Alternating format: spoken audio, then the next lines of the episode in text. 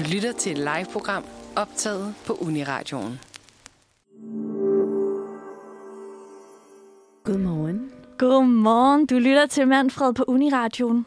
Eller måske skulle vi faktisk sige, de lytter til Universitetsradioen. Det er i dag onsdag den tyvende april to tusind og toogtyve, og klokken er netop blevet ni. Guds hjælp, folkets kærlighed, Danmarks styrke. Godmorgen, Josefine. Godmorgen. Det var min bedste royale stemme. øhm, måske sidder du derude og tænker lige nu, hvad laver du?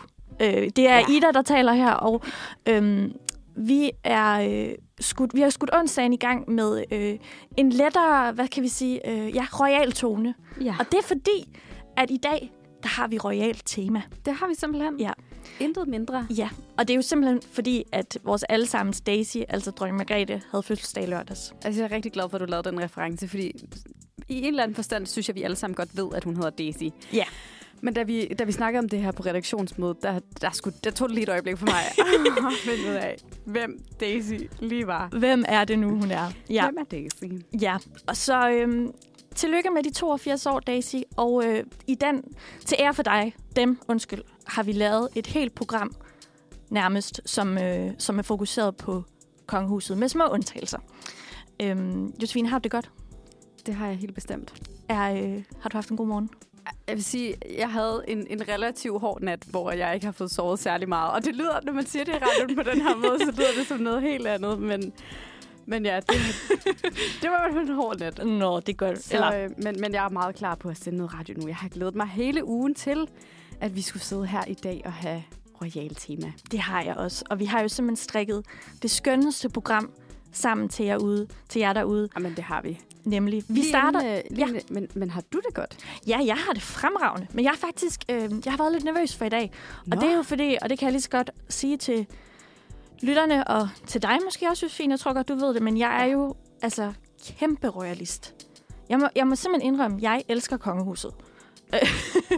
Og jeg har det også lidt skidt med det, fordi de bruger mange penge, og burde vi have et kongehus og sådan noget, men jeg har også måttet sande, at jeg bare er royalist. Ja, jeg er vild med det. Jeg håber, folk derude så også fik en opfattelse af, at jeg måske... ikke på samme måde er royalist som dig, eftersom jeg måske havde lidt svært ved at, at lokalisere, hvem, hvem Daisy lige var ja. I første omgang. Du får simpelthen en dag en indføring i kongehuset. Det gør jeg. Øh, og mange forskellige aspekter er det, vil jeg sige. Vi starter lige dagens udsendelse i en helt anden retning, fordi det er onsdag, og onsdag betyder altid, at vi lige opdaterer på kriminaliteten ude i det danske land. Vi har vores faste segment Crime Time. Nemlig. Og det var så lidt. Det var så lidt, nemlig. Ja. Men så kører vi altså full on med royal tema, fordi vi skal snakke lidt om de royale familier i Europa. Ja. Fordi jeg kan afsløre, Josefine, at det er et miskmask på kryds og tværs. Uha.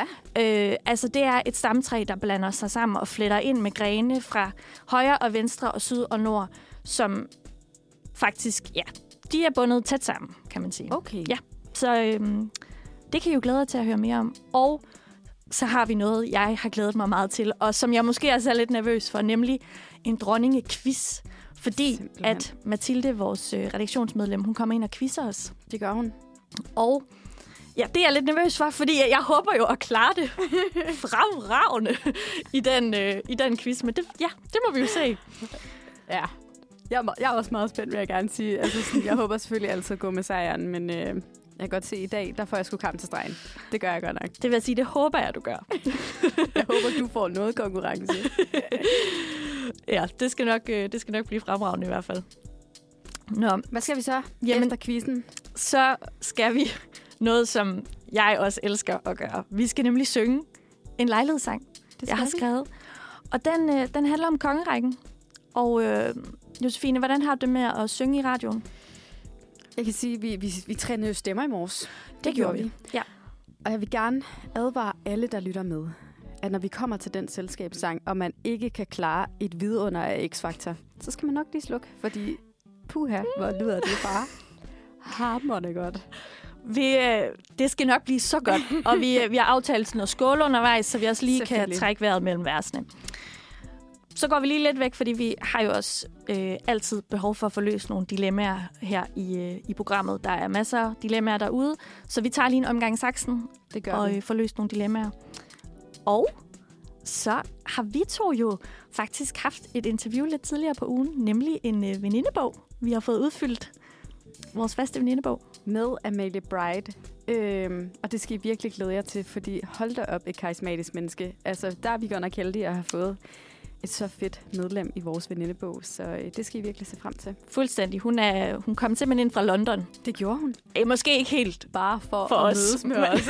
Og det forstår man jo godt. Det forstår man jo godt. Men hun, hun, hende skal I hvert fald høre lidt senere, så det kan I glæde jer til. Og så har vi faktisk også udvidet dagens program. Det har vi simpelthen. Vi sender nemlig en hel halv time længere end, øh, end Manfred normalt, så vi slutter faktisk først elleve tredive i dag. Uh. Ja, og det er fordi, vi får gæster. Vi skal nemlig have besøg af de to værter fra podcasten Dronningeriget, som er Cecilie Nielsen og Emma Påske. De kommer herind og skal snakke om deres podcast, som handler om dronninger gennem tiden i Danmark. Så det glæder jeg mig rigtig meget til. Det gør vi. Det gør jeg eddermame med os. Det, det er bare et program, som er spækfyldt med alt det bedste royale, du overhovedet kunne finde på. Men jeg tænker faktisk, inden vi lige går i gang med dagens program, jamen så skal vi simpelthen lige have nubbet en sang. Ja, lad os gøre det. Vi simpelthen. Og hvad vi skal, skal høre? Øh, Girlfriend med Fe. Girlfriend her, hvor klokken er blevet ti minutter over ni. Og nu skal vi til onsdagens faste segment, nemlig Crime Time. Fordi at vi her på redaktionen jo simpelthen har sat os for at holde jer derude opdateret på, hvad der sker med kriminaliteten ude i det danske land. Altså, hvad er det ligesom politiet, de har haft travlt med her i påskeferien? Og ja, hvad skete der? Hvornår skete det? Hvem gjorde det? Vi, øh, I skal være helt roligt derude, fordi vi giver jer svarene. Er det ikke nemlig rigtigt, Josefine? Det gør vi. Og jeg tænker, at øh, vi hopper simpelthen bare direkte ud i første dilemma med overskriften En sulten svensker. Den lyder således. I tirsdag den tolvte april omkring klokken nitten fik politiet en anmeldelse fra Vestjyllandscenteret i Slagelse om en butikstyv, som personalet havde tilbageholdt. Tyven var en fyrre-årig svensk mand, der havde taget spiritus, tips og en pakke carpaccio, som han ikke lige havde betalt for. Manden blev anholdt og sigtet, men løsladt igen senere på aftenen efter afhøringen. Jamen dog. Åh, oh, jeg elsker simpelthen, hvad folk de kan finde på at stjæle. Det er så godt. Altså, øhm, det der med at stjæle carpaccio, ikke? Vi er enige om, at carpaccio, det er sådan et lille, meget sådan fint kød, ja. øh, pålæg-agtigt. Og er det faktisk ikke også rå kød? Det, det vil jeg ikke holdes op kød. Jo. Det vil jeg simpelthen ikke holdes op på, men, men det tror jeg faktisk, det er. Det har du ret i. Men det er jo, det er ikke, jeg tænker ikke, det er sådan noget, man bare lige sådan snakker, du ved. Nej. Jeg føler ofte, det er sådan tilberedt sammen med øh, altså sådan, sådan noget rigtig lækkert, nogle grøntsager og sådan skåret ud ja, på en helt specifik måde. Og så er det sådan en italiensk eller fransk forret, nok mere fransk, vil jeg sige. Men, øh, men ja. Meget delikat i hvert fald. Altså, meget delikat. Øhm, Jose, hvad ville du stjæle, hvis du var sulten? Altså en oh. rigtig sulten. Bare skulle have noget mad. Jamen altså, jeg synes egentlig det der med, at han har stjålet nogle chips. Men der, der kan, eller noget slik, altså sådan mm. nu, nu øh, før hvor vi engang har haft Crime Time, øh, havde vi også snakket om butikstyveri, hvor at, øh, der var så nogen, der havde stjålet et fjernsyn, lidt svært at spise, men, men der blev jeg bare rigtig hurtigt enig med mig selv om, at jeg var gået direkte til blandt selv slikken, og den tror jeg, jeg holder fast i i dag. Ja, så bare en ordentlig pose blandt selv. En ordentlig pose blandt selv, og ja. Så helst begge lommer helt fyldt op til randen. Det kan med, jeg faktisk godt forstå. Med krokodiller. Åh, oh, hvor er det godt altså. Hvad med dig? Hvad havde du stjålet?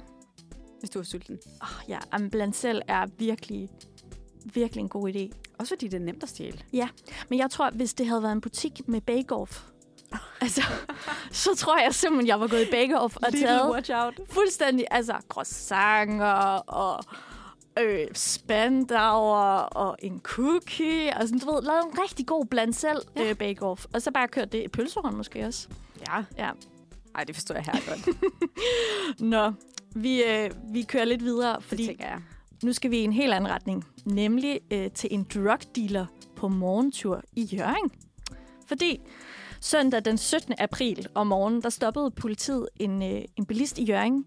Fordi de via deres I T-system kunne se, at øh, den pågældende bilist han havde ikke øh, førerret til bilen. Og i bilen, der sad en otteogtredive-årig mand, og politiet de blev sådan meget hurtigt mistænksomme og valgte sig at udføre sådan en narkometertest. Øhm, altså som ligesom skal vise, at man har stoffer i blodet. Og den gav altså udslag, og så viste, at manden havde indtaget narkotika. Dum, dum, dum. Dum, dum, dum, dum. Dumt, altså. Nå. Politiet, de valgte så øhm, bagefter at tjekke bilen efter stoffer, og de fandt så faktisk både amfetamin og hash og et snifferrør. Det ved jeg ikke helt, hvad er. Jeg skulle faktisk lige til at spørge dig. Hvad er et snifferrør? Altså, måske bare noget til at sniffe. Det må det jo. Det må det jo. Nej, jeg tror altså, man bruger den til noget helt andet. Ja, det er noget helt andet, ja. Og så en digital vægt, som jeg går ud fra, er sådan en, man vejer, om det nu er det rigtige antal gram. Ej, jeg tror, det var fordi, at han skulle hjem og bage en kage senere, så han var jo selvfølgelig.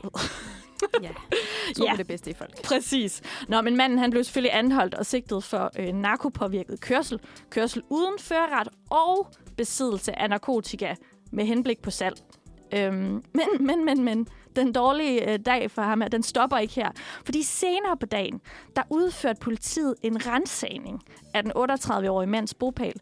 Og de fandt blandt andet mere amfetamin, hash og en brugsstjålet trailer. Ej. Ja. Så manden han blev altså igen sigtet for yderligere øh, tyveri og øh, den øvrige mængde narkotika, man så havde fundet. Nej, nej, nej. Ja, det er altså det er meget på en dag at kapere, føler jeg. Altså sådan. Ej, det er bare mandag på en søndag. Ja. Altså fuldstændig øvre noget. Man, man kan selvfølgelig argumentere for, at han lidt selv var udenom det. Mm. Men det er jo synd, når han egentlig bare skulle bruge en trailer fyldt med en masse, øh, hvad hedder de, de der kagemix. Det er ja. Ret sikker på, at det var det, han skulle bruge traileren til. Ja, det tror jeg helt klart en kagemix. Hvad skulle han ellers med en digital vægt? Jamen altså. Det der. Han skulle da hjem og bage sådan en, øh, en lille fin kage. Ja. Haskage. Måske. Jeg synes snifferrør. Ja, det, jeg synes snifferrør. Det er da en god kombination. Hvad tror du, han skulle bruge traileren til? Øhm, altså, det er fordi, umiddelbart forestiller mig, at sådan noget pulver ikke er særlig tungt, men det kan jo være, at han har nok haft rigtig meget af det. Altså, jeg tænker, han har simpelthen lige øh, lastet det op i traileren, og så ved man kan få sådan nogle overtræk til traileren. Så han lige taget det over, som om det var lidt haveaffald, og så bare afsted. Simpelthen et kopper. Det kan være, at han kører ned til manden med carpaccio, og så går de bare amok i, ja. i, i, i hvilken som helst butik, der lige blev røde der. Og så er det bare sammen, vi skal hygge med carpaccio og narkotika. Det var som opskriften på en dum og dyr aften. Lige præcis. Virkelig. Jeg tænker, vi hopper videre til øh, den, den, den sidste crime, vi har med i dag. Lad os gøre det. Den har overskriften En bus i haven. I søndags fik en håndfuld passagerer noget af en tur, da de tog bussen, Øh, som forlod Græsted Station Syd øh, i Nordsjælland lidt over klokken fjorten søndag eftermiddag. Fra stationen skulle bussen svinge ud mod Holtvej, og netop her gik det helt galt for chaufføren. Han blev pludselig ramt af en voldsomt hosteanfald, som gjorde, at han mistede herredømmet over bussen, og kørte direkte ind i haven og derefter væggen på en villa. Heldigvis så kom ingen til skade, og politiet kunne kort efter oplyse, at buschaufføren var ramt af lungebetændelse. Han blev dog indlagt for en sikkerheds skyld. Hver stod det til for villaen, der havde fået en række alvorlige skader, og bussen måtte trækkes ud af to store øh, bjævningskøretøjer. Hmm. Og da han var bange for at huset, øh, og da man var bange for at huset ville kollapse ved fritrækningen, kom bussen først fri efter fire timer. Ej, det er altså sparuheldigt. Uh, ja. Altså godt der ikke skete noget, men for godt, hulen, jeg ville også være lidt træt af, hvis det var min villa, som der var kørt en bus ind i. Og det er jo sådan noget, man tænker er en eller anden utopisk oplevelse. Altså, fuldstændig. Sådan, det er ikke, fordi man vågner om morgenen og tænker, hm, jeg er da bange for, at der kører en bus ind i min villa i dag. Altså, oh, men øv, måske er det også øh, en lille reminder om, hvis du har lungebetændelse, lad være med at køre bus. Man skulle jo tro, at corona havde lært os noget. Ja, men ikke for alle. Nej, ikke for alle. Fair nok. Nå, det var øh, denne uges Crime Time. Det var det simpelthen. Vi håber, I følger lidt opdateret på, øh, på hvad der skete med kriminaliteten. Lad os, øh, lad os høre noget musik. Ja. Jeg synes, vi skal høre nummeret, der hedder Burn med Bylja. Du lytter til Manfred, og din værter i dag er mig, Ida Tønnesen, og Josefine Tøgersen. Ja. Yes. Siger det rigtigt? Ja. Godt. Vi har i den her, øh, det her program royalt tema, simpelthen. Så vi burde jo faktisk sige de til hinanden hele dagen, men øh, det, de, de, øh, det går ikke så godt. Men vi har øh, royalt tema. Det har vi nemlig. Og det er, øh, det er derfor også jo den perfekte anledning til at gøre os lige lidt klogere på kongeslægten her i Europa. Ja. Øhm, er du, øh, er du stærk i den, Jose? Jeg vil sige, det er ikke min stærkeste side. Altså, jeg kunne måske komme på en eller to ting, jeg var stærkere til en øh, royale familie i Europa. Men okay. øh, det må vi finde ud af nu. Fair nok. Der er altså i dag kun syv kongeriger tilbage på øh, kontinentet Europa. Øhm, og det er, nu skal du holde fast, heroppe i Norden. Danmark, Sverige og Norge. Og så er det England, Belgien, Holland og Spanien. Ja. Men alligevel kan det godt være lidt svært, altså sådan lige at finde hoved og hale i alle de her royale, og hvordan er det nu lige, sådan, du ved, de hænger sammen og så videre. For det er lidt, det er lidt sådan på kryds og tværs, kan vi ja. godt sige. Det er det godt nok. Ja. Og det vil vi gøre jer alle sammen lidt klogere på i dag. Og, det viser, og som det viser, så står de europæiske kongehuse hinanden nært. Meget nært faktisk. For flere af Europas regenter er faktisk i familie med hinanden. Okay. Hvordan kan det lige, så, lige lade sig gøre, tænker du? Det hedder så sådan, at i gamle dage var det kutyme at gifte sig med hinanden på kryds og tværs af fyrstlige familier og monarkier. Ærkefællerne fik så børn, som også fik børn, og de endte med at regere på troner over hele Europa. Og det betyder også, at mange af de kongelige i Europa er beslægtet, nogle tættere end andre. Det royale stamtræ er lidt af en mundfuld, så vi skåner jer selvfølgelig for alt for udførlig gennemgang af det. Bare rolig. Bare rolig. Men vidste du, at de fleste tronarvinger faktisk øh, hænger sammen på samme royale stamtræ? Stamtræet kan vi takke dronning Victoria af England og kong Christian den niende af Danmark for at have sået tilbage i attenhundredetallet. Mm-hmm. Størstedelen af de europæiske mon- monarker nedstammer nemlig fra disse regenter, hvilket gør de europæiske kongehuse til én stor familie den dag i dag. Ja. Og det er jo ret sjovt, så jeg synes, øh, at vi skal høre mere om. Så nu er det om at holde tungen lige i munden. Det er det nemlig. Øhm, vi vender blikket hen på den, og nu skal I holde godt fast, Glücksborgske slægt. Jamen, det var flot. Tak.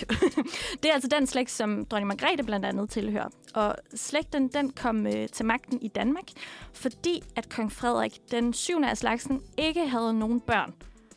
Og derfor blev det Christian den niende, som var en fjern slægtning til kongefamilien, som blev udnævnt til tronfølger. Jose, du ser lidt blank ud, kan jeg mærke. Jamen, noget du, følger, du følger godt. Det, det er også lidt, lidt kompliceret med jer. Øh, han blev konge i atten treogtres, og siden da, så er det hans efterkommere, der har regeret i Danmark. Ja. Ja, ja. Okay, men, øh, men hvorfor er han så så specielt, kan man ja. måske spørge. Men det er han altså, fordi at han sidenhen er blevet kaldt Europas svigerfar. Okay. Lol. Det er lidt underligt, men øh, ja. Øh, han og hans hustru, prinsesse Louise af Hessen-Kassel. Ej, det er fedt. Ja, det er så godt. Han fik nemlig, øh, de fik øh, giftet deres seks børn ind i flere af de europæiske fyrstehuse. Godt så de fik lige spredt øh, deres øh, arv lidt rundt i det hele. Øhm, faktisk har Christian den niendes efterkommere spredt sig så meget, at den glücksborgske slægt kan spores blandt fyrstlige over hele Europa. Ja. Og det er, det er meget, meget tæt på, at alle fra regerende fyrstehuse, de nedstammer fra Christian den niende. Wow. Altså det har han sgu gjort meget godt, må ja, man sige. det må man da sige. Ja. Og det betyder så også, at, at der er danske aner i rigtig mange europæiske kongehuse i dag. Men det er jo meget fedt, kan man sige. Det er da mega fedt. Ja. Men Christian den niende var ikke den eneste, som var god til at få giftet sine efterkommere ind i andre fyrstehuse. Dronning Victoria af England var også noget af en giftekniv, for hun fik arrangeret ægteskaber for sine ni børn og hele toogfyrre børnebørn over hele det europæiske kontinent. Hold da, hun har haft travlt. Der er virkelig gang i den. Uh, jeg synes ikke, man skal beklage sig over, at kongehuset ikke har nok at lave. Det synes jeg, der virker de som noget af en opgave. Travlt med at lave børn. Hendes efterkommere blandt, blandt derfor også de europæiske fyrsteslægtninger sammen. Kan du gætte, hvad man så kalder hende? Mm, nej. Hun bliver faktisk kaldt for Europas bedstemor. Nå. Det er faktisk ret cute. Ej, det er virkelig sødt. Det er mega cute. Og kongehuse, de kan altså siges at være én stor familie. Det er meget Jylland, det her. Det, det er så meget Jylland, det her. Det er meget Jylland. Øhm. Skal... Ja, men den her indavl, den bliver altså endnu værre. Ja, fordi øhm, har du nogensinde hørt om Habsburg-kæben? Nej. Nej. Det, det, det vil jeg det faktisk godt. Det kommer lidt bag på dig, men... Uh... det kommer meget bag på mig, men nu skal du høre, uh, det vil jeg gøre dig klogere på nu. Fordi Habsburgerne, ja. det er en... Uh, det, for det kan man godt hedde nemlig. Det, det er en uh, fyrsteslægt, eller var en fyrsteslægt, der siden middelalderen havde været en af de dominerende slægter i Europa, helt indtil dynastiets fald, som var i sytten hundrede-tallet. Ja. Og som mange øh, andre fyrster og monarker, så var de her øh, Habsburgerne øh, ingen undtagelse, når det handler om at gifte sig på kryds og tværs i familien. Det fortsatte de med. Så for at bevare magten giftede det her dynastis medlemmer sig ind i vidt øh, omfang med nære slægtninge. Altså, så ægteskabspolitikken, det var en øh, politisk succes, men indavlen, som der jo så sjovt nok skete, ikke? Den gav øh, dem det forme ansigtstræk, og førte i sidste ende til, at den faktisk uddøde, den her slægt. Nej, ej, ja. Var det trist. Det er virkelig trist, ikke? Og især øh, øjenfaldende øh, træk, øh, der kendetegner den her slægt, det er den meget så fremtagende kæbe, altså den her berømte Habsburger-kæbe, okay. som den er blevet døbt. Det lyder lidt som en Habstork-kæbe, ja. øh, men det er altså en Habsburger-kæbe. Ja. Den spanske konge, Karl den anden, var den sidste mand på tronen af den spanske linje af Habsburger. Og nu får I lige en beskrivelse af, hvordan han så ud, så man måske kan bedre forestille sig slægtens særtræk. Hans kæbe var fremskudt, næsen var lang, med en tip, og den hang ned over munden med et ekstremt underbid. Og så var der hans tunge, som var stor, og øh, så han havde svært ved både at tale og spise. Oh. Og så var hans ben så små, at de knap nok kunne bære ham. Udover ikke at være skønheden selv, så var han fysisk og mentalt handicappet. Ej, undskyld. Ej, det er ikke sjovt. Ej, men, det er ikke men, sjovt. Det, det, grunden til, at jeg griner en lille smule, det er simpelthen fordi, at så kan jeg måske godt forstå, at dronningerne har haft lidt travlt med at gifte dem ja, ikke. internt. At det har været lidt svært. Øhm, der skulle nok have været en Tinder dengang. Ja, lige præcis. Øhm, det kunne de måske godt have brugt. Ja. Ja, så der var jo de her små ben, som bare knap nok kunne bære ham, og han øh, var mentalt handicappet. Øhm, Og så kunne han, øh, han kunne simpelthen ikke få børn. Så Karl den anden stod uddøde den spanske linje af det magtfulde dynasti, som havde regeret over store dele af Europa i flere århundreder. Det notoriske indavl, som indbefattede i alt mere end seks tusind individer gennem mere end, de, mere end tyve generationer, var altså slægtens endelige. Hold nu ferie, ja. altså. I dag der er det heldigvis ikke så moderne at gifte sig på kryds og tværs af familier, og det er måske en meget god idé, taget historien i betragtning. Ja, det er øhm, la- rigtig halleluja for, at de gør så meget det. Ja, så det tænker jeg, at vi kommer meget mere ind på øh, lidt senere. Så bliv hængende, hvis I gerne vil høre mere om den danske kongeslægt. Men inden det, så snupper vi simpelthen lige et stykke musik, og vi skal høre Ikke OK af Højlund, så øh, den får I her. Lige præcis, yeah. og... Du lytter faktisk til Manfred lige nu. Klokken den er lidt over halv ti. Og vi har i dag øh, kongehus-tema, royalt tema her på radioen. Fordi at Daisy, vores allesammen som Grete, hun havde fødselsdag i lørdags. Tillykke, toogfirs år. Og øh, i den anledning, så synes vi også, at vi skulle have en quiz. Øhm, eller det er måske os, der synes det. Det er måske faktisk vores øh, medvært, som lige nu er kommet ind i studiet. Hej Mathilde. Hej. Jeg, sy- jeg synes da, det sådan er en gængs ting på vores øh, redaktion, at ja, vi godt kan lide quizzer. Er det ikke det? Ja, er det kun okay. mig? Det er det måske. Ej, nej, nej. Jeg er helt kæmpe fan af det. Det er, fordi jeg er lidt nervøs for den her quiz. Ja. Fordi er det rigtigt forstået, at den handler om dronninger? Ja, eller, eller kongehuset generelt? Eller i hvert fald øh, øh, kvinder tæt på kongen, uh. kan man sige. Ja, okay. Øh, og... Jeg er også meget spændt på, hvor meget I kan af det her. Jeg har, jeg har virkelig prøvet at hive nogen frem, som jeg tænker, dem har vi haft om i skolen, eller dem har man hørt om på den ene eller den anden måde. Jeg har i hvert fald. Og, og det er også lidt forfærdeligt, fordi jeg går jo selv lidt op i historie, og man kan ikke snakke så meget om historie, uden at snakke om, hvad for en... I hvert fald dansk historie, uden at snakke om, hvem sad ved tronen på det givne tidspunkt, og hvad skete der. Og der er jo også meget drama i kongehuset, hvilket jo det er, der. Det er jo helt sindssygt. Hvilket jo også øh, har medført en, øh, en film omkring ja, et af de her... det er ting. Rigtigt. Kan, kan I huske, hvad det er? En kongelig affære. Præcis. Nej, ja, med Struensee, ikke? Mm, ja, det er lige præcis. Rigtigt. Og det har vi også et spørgsmål om. Øh... Senere. Uh, jeg, jeg har virkelig brug for at påpege, inden vi går i gang med den her quiz, at øh, jeg har simpelthen ikke haft historie siden folkeskolen. Så, nej, men det tror jeg ikke, der er nogen af os, der har. Det, har vi det? Jeg havde hvis faktisk havde i gymnasiet. Men, men, Nå, men jeg, jeg har hukommelse, som jeg siger. Som jeg plejer at sige. Så, så det er det faktisk det samme. Det er faktisk det altid, samme. Man skal altid undskylde for sin dårlige. Har man dårlige. Ikke historie på, øh, hvad er det? H- Samtidshistorie. Men ja. Så er det mere sådan noget øh, krig og øh, en kold krig og øh, in, den industrielle... Indi, ind, dis, industrielle. Hold da op. Fuck. Jeg er også lidt nemlig at sige nu. Men øh, vi har selvfølgelig fået nogle quizlyde. Øh, ja, skal vi, nej, skal vi lige, jamen, skal vi lige skifte... Øh, ja, vi hører lige lydene først. Ja. Uh, og jingle, sgu da. Ja, jamen, jamen, vi, vi hører lige vi hører først. Vi er med at, øh, at ændre med det munds. Ja, så vi lad os lige... lige... Skal vi lige få den, øh, den første lyd? Yes, den kommer her. Fordi han rystede en pude i ryggen. Øh, hvor sådan er blevet? Hvor er mine møbler blevet? Nej. Jeg synes, det kunne, jeg kunne se, at de følte dem lidt langt tilbage.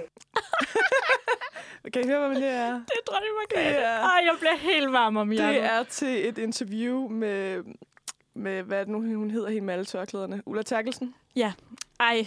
Hvor at, øh, dronningen mener, at øh, Ulla Terkelsen sidder lidt for langt tilbage. Så hun, ja. Og det sjove ved klippet, det er, at hun går sådan rundt og leder efter den her pude. Hvor er mine møbler henne? Når hun Dronning Margrethe.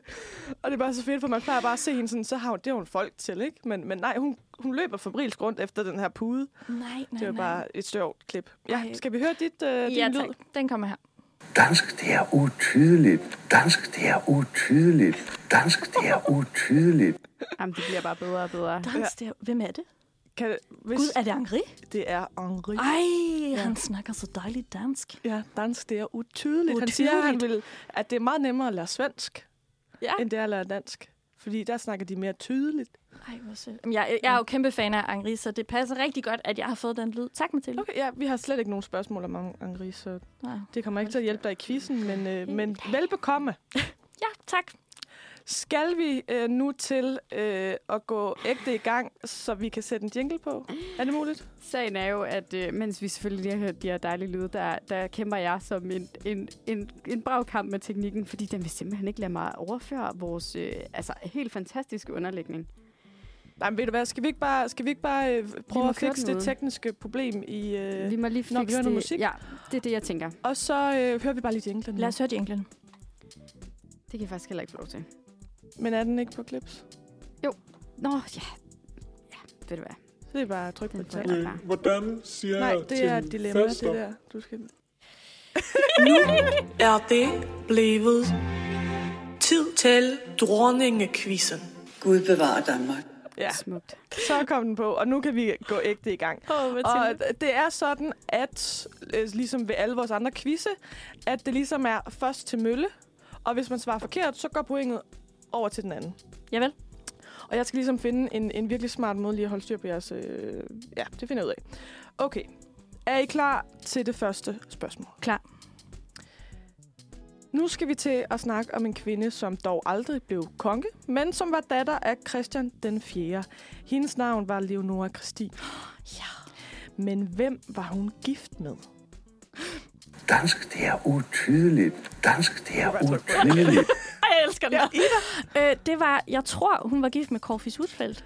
Det er nemlig fuldstændig rigtigt. Corfitz Ulfeldt. Virkelig svært navn, egentlig. sekstenhundredetallets Steinbacher. Sådan.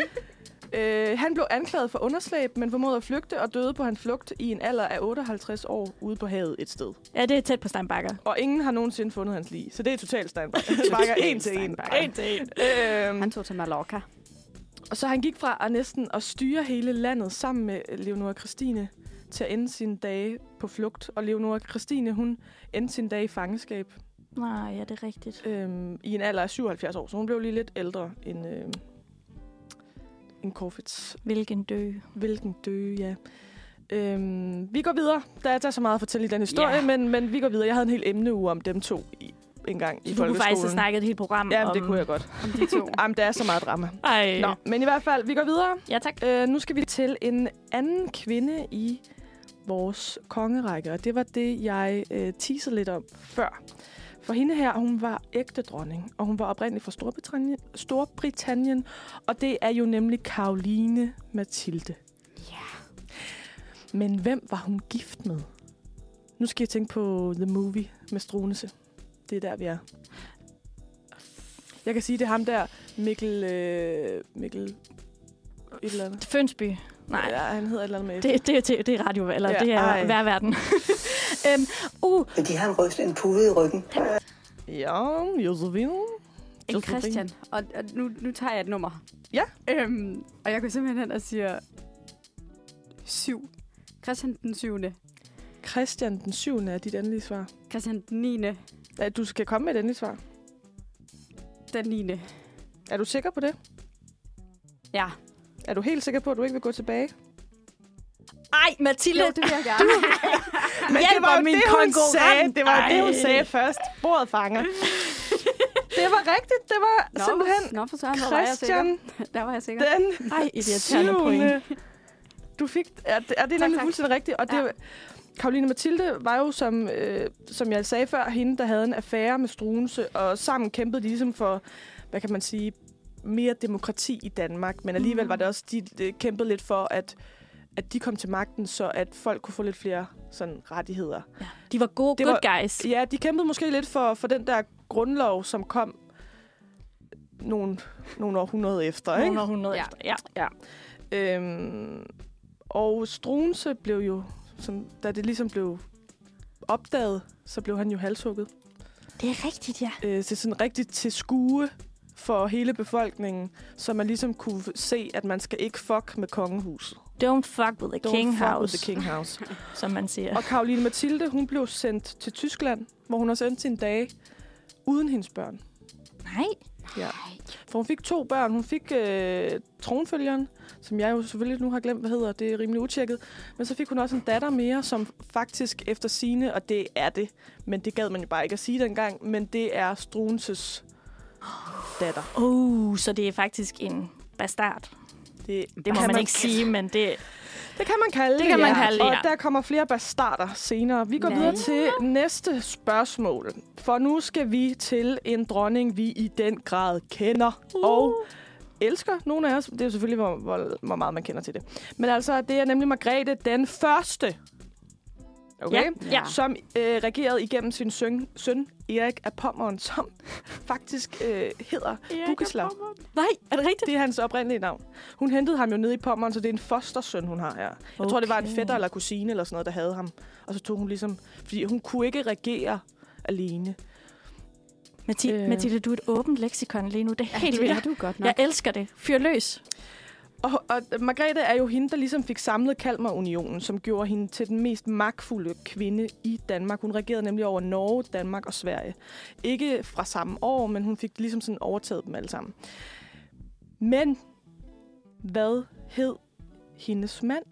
Hvem blev hun gift med? Jeg kan sige, jeg kan hjælpe at sige, at han var konge i Norge. Så vi skal ikke, vi skal lidt til noget, noget konger i Norge, Norge hedder.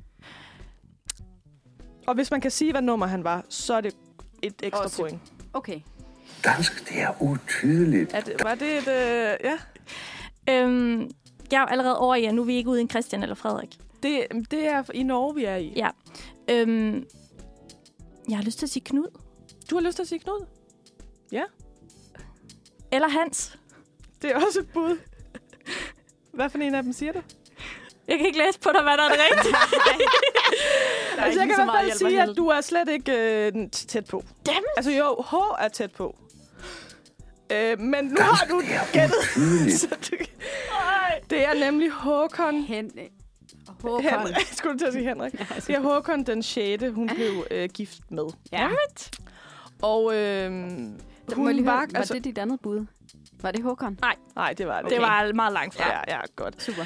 Øh, og det skal lige siges, hun blev altså gift med ham i en alder af ti år. Nej, nej, ja. okay. Men hun er altså dansk. Hun er øh, datter af Valdemar Atterdag og dronning Ej. Helvig. Hvor Så gammel var han, da, da de blev gift? Ved du Jamen, det? han var vel den gifte alder. alder ja. Ja. Så, ah. Men han, han døde også tidligt, hvilket gjorde, at de fik et barn sammen, som så skulle regere. Men problemet var, at han nåede ikke at regere særlig længe. Det var jo meningen, hun skulle ligesom regere gennem ham, ligesom hun gjorde med Erik af Pommeren. Men han døde ja. så meget tidligt. Og det er faktisk det, den der øh, film handler om, der er lavet om dronning, den før, øh, dronning Margrethe den første. Den ja. øh, Trine Dyrholm. Ja, hvor ja. Trine Dyrholm spiller ah. dronning Margrethe. Øhm, det der med, at, at, at øh, hendes første søn dør, så hun skal ligesom ud og finde en ny en, hun kan regere landet igennem. Hun var en smart dame. Jamen, det var hun. Øh, og det filmen så handler om, det er, at der kommer en og siger, at han er øh, et, hvad, Olof Håkonsson. Håkonsson? Øh, han snakker norsk. Han snakker norsk. Øh, og det er, ligesom, det er jo meget sådan en myte, der, der er fra dengang, at der ligesom kom en senere, da Erik ligesom er sat til, at nu skal han snart overtage. Øh, mm. Så kommer der ligesom ham her, Olof, som jo døde for mange år siden. Øh, så det bliver ligesom sådan... Og så ender det med, at han bliver... Nej, det vil jeg ikke sige. Se filmen. Ej, spændende. Ja. Hov, og nu har vi øh, underlæg. Ja! Ja, det er vi ikke. Ej, hvor er det skønt. Og nu skal vi faktisk høre noget musik, ja. fordi at nu er vi færdige med den her runde. Godt. Og jeg kan sige øh, lige nu, så står den to et til Jose. Ej, sådan mand. Men det er kun, fordi jeg svarede forkert på Håkon. Ja, præcis. Ej, det ved jeg ikke. Ej, det er så dumt. Det er rigtigt. Det er kun, fordi du svarede Hans og Jens og Jonathan. Godt, vi er... Men, øh, det er helt rigtigt. Vi skal, vi skal høre et stykke musik, og vi skal høre I graven, i knoglen med Kom, vi løber. Vi er tilbage. Ej, der kom underlægning. Den er, den er fed, ikke? Jamen, den er så, så fed. Vi er med i sådan en kostymedrag. Vi er jo simpelthen i gang med vores øh, famøse dronningequiz, og mm. i den anledning, der har vi simpelthen fået besøg af selveste Mathilde. Halleluja. Welcome til. Thank you Mathilde, very much. den, øh, den første. Den første. I hvert fald i min slægt. Ja, præcis. Eller det ved jeg ikke. Jeg ved ikke, hvor langt vi skal tilbage.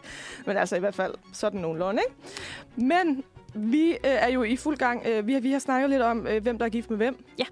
Og øh, stillingen er lige nu ja, lad os øh, få den. to et til... Josefine. Nå, men kun for fordi, at jeg... At du svarer forkert. Ja. Øh, ja. Det gør jeg ikke igen. Nej. Så det... Øh, jeg tænker lige, inden vi går i gang, at vi lige skulle have jinglen igen. Ja, selvfølgelig. Nu skal jeg selvfølgelig lige være sikker på, at jeg trykker på den rigtige. Ja, det er korrekt. Nu er det blevet tid til dronningekvidsen. Gud bevarer Danmark. Ja. Og nu skal det nemlig handle om en kvinde, øh, jeg synes... er lidt sej. Okay. Og det er nemlig øh, selveste Grevinde Danner. Ja. Ja. Fordi hun blev jo aldrig sådan øh, rigtig dronning. Øh, men det skal vi snakke meget mere om. Men hvad var, altså Grevinde Danner, hvad var hendes borgerlige navn? Og jeg har kun brug for et fornavn. Øh... Det er et meget dansk navn.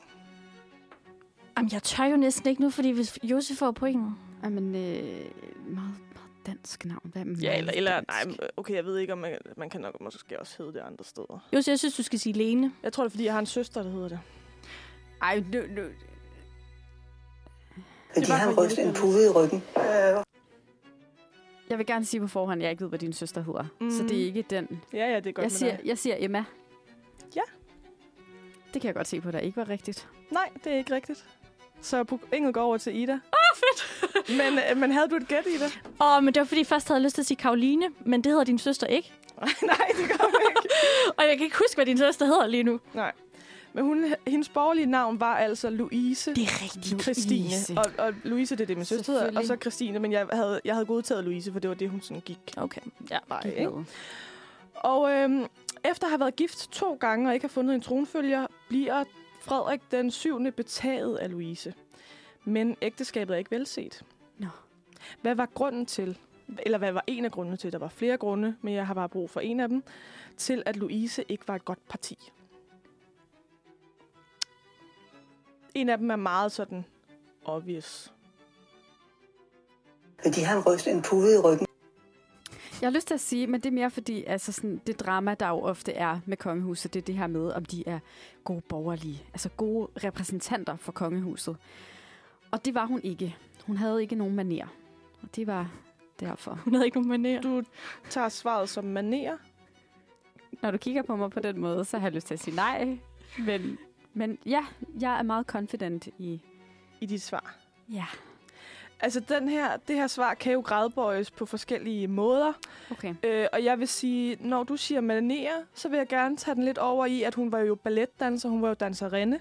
Det er klart. Øh, så det vil sige, nej, hun, ja, hun har svaret. Nå, jeg, jeg, fantastisk. Jeg, øhm, så jeg vil sige, at, at ja, det er måske også lidt der, den kommer ud af. Men jeg, jeg, jeg ville måske ønske, der var lidt mere til dit svar, men jeg godtager den. Ej! Fordi at hun var jo tidlig, øh, tidligere balletdanser, hvilket jo dengang... også skuespillerinder og sådan noget, var jo lidt set som skøre. Okay. Jamen, og at de ja. lidt var sådan... Plus at hun var jo af borgerlig stand. Uh, altså hun var jo ikke grevinde eller et eller andet. Det blev hun jo så gjort til senere. Øh, og så var hun et uægte barn, og havde, inden hun mødte Frederik... Undskyld. Øh, også født et uægte barn. Nej. Hun er altså virkelig fuld plade på dårlige ting på en eller anden måde. Præcis. Ja. Men Frederik var betaget. Oh, og det, det er jo... Øh, Frederik, han var, han var vedholdende. Og efter han i... Det var jo netop ham, der skrev under på det gyldne papir i atten niogfyrre. Ja. Øh, og efter det var han jo... Til dem, der ikke ved det, det var grundloven. Den, vores første grundlov. Og der var øh, han jo en meget populær mand, fordi han ligesom havde... Værsgo, folket. Ja, han havde gjort noget godt. Ja, det så han da. fik simpelthen lov til at gifte sig med Louise. Ej, og lige inden da blev hun så gjort til grevinde, for ellers så kunne de ikke giftes. Så, mm. så lidt tidligere på dagen, den dag, hvor de skulle giftes, blev hun lige gjort til grevinde. Smart. Øh, en lille teknikalitet, det lige fik ordnet der i farten.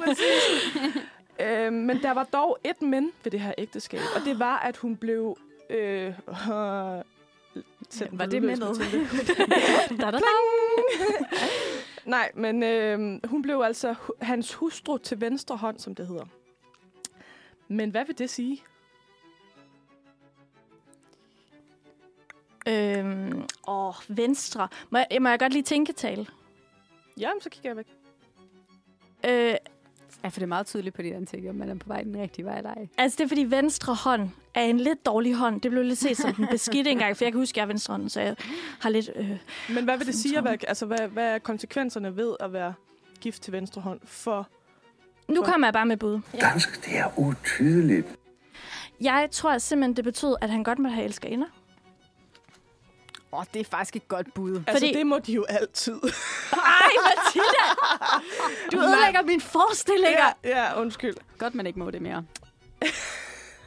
Siger du, at jeg har fejl? Ja, jeg siger, at der er fejl. Fejl. Øhm... nu er jeg lidt svært ved at holde styr på jeres point. Er det så sådan noget med, at, at så de ikke er rigtigt gift? Eller sådan, mm, ja, altså et, det, det vil sige, det er for, fordi, at det her skulle ske. Det var fordi, at Frederiks to ægteskaber... inden hende havde været barnløs. Uh-huh. Men fordi hun er af borgerlig stand, så vil man ikke have, at en af hendes efterkommere, eller hendes afkom, skal blive den næste konge af Danmark. Ja. Så når man kæft. bliver gift, og det er ikke første gang, det sker, når man bliver giftet til venstre hånd, så vil det sige, at de, de øh, børn, der kommer ud af det ægteskab, kan ikke blive øh, okay. konger. Øh, og det er også sket før med øh, Christian den fjerde, som giftede sig med Kirsten Munk, ja. som Leonora Christine kom ud af. Så det var at sige... Bare kom mange børn, sige det der på, kom mange kom ud af Leonora Christine. øhm, så Leonora Christine har heller ikke noget sådan... Fordi at hendes mor blev gift til venstre hånd, så har hun ikke nogen sådan krav på tronen. Men det, som Christian den fjerde var meget kendt for, det var, at han var meget god til... Han fik helt vildt mange børn. Men han var meget god til at give alle sine børn, uanset om de var kvinder eller mænd, uanset om de havde ret til tronen eller ej, en god uddannelse, øh, altså få dem alle sammen sådan, at der ikke var nogen af dem, der led i, i fattigdom, som det jo meget var i ja. Christian den fjerdes mm, ja. tid. Men det var et helt, øh, der var et øh, sidespor. Et sidespor. Fordi at øh, nu skal vi til en del af quizzen, øh, som jeg tænker, at I godt kan være med på, men vi skal lige høre et hurtigt stykke musik. Lad os gøre det. Ja, øh, skal og, vi høre. Jamen, øhm, skal vi ikke snuppe et øh, nummer af Thea Wang, m- nemlig det, der hedder While He Is Still Asleep. Lad os gøre det. Mm. Den får I lige her. Så godt. De lytter til Manfred her på Uniradioen. Klokken det er, den, den, er det, de blevet et minut i ti, og vi quizzer. Det gør vi nemlig. Mathilde, du er vores quizmaster, og vi quizzer i øh, kongehuset, eller måske nærmere bestemt dronninger, eller... Øh... Undskyld, hvor, hvorfor siger du du til mig? Jeg tror ikke, vi har gået i skole sammen. Ej, helt ærligt. Oh my god. Det var for sjovt. De ser vældig godt ud der. De bare der var lige en dronningereference der. Ja, og det er nemlig den dronning, det skal handle om nu. Yay. For vi skal nemlig øh, til at øh, quizze om dronning Margrethe den anden. Jeg har ventet på det. Og først skal vi lige have en stilling. Ja.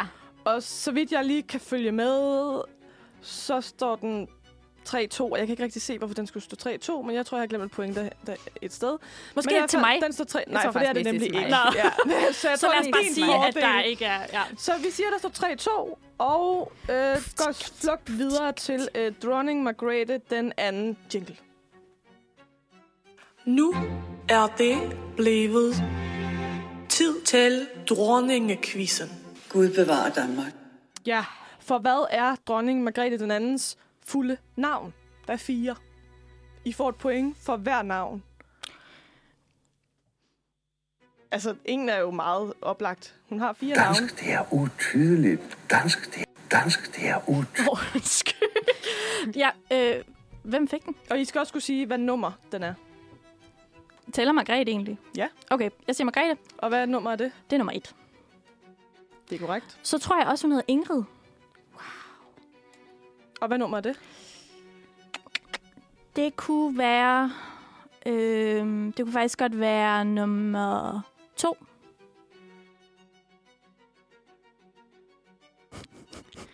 Eller tre. Nej, det er det ikke. Men øh, Ingrid er der. Og det er øh, det sidste. Dammit.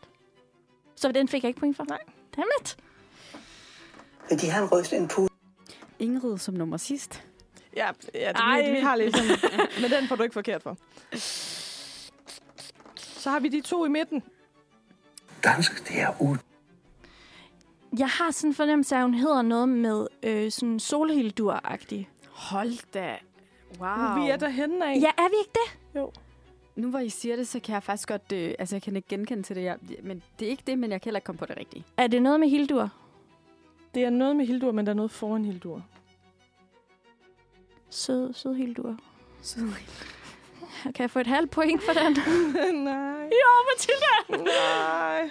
Øh, og det var ikke solhildur. Nej. Og man kan ikke få et forbogstav på nogen af dem. Nej. Altså, det er jo ikke nemt i forvejen. Jeg synes, hildur, øh, den er lidt... Øh, den har vi brugt nu. Nå. Jeg kan sige, den sidste... Jeg starter med A. Og det er enten nummer to eller nummer tre. Og det kan jeg så tænke over.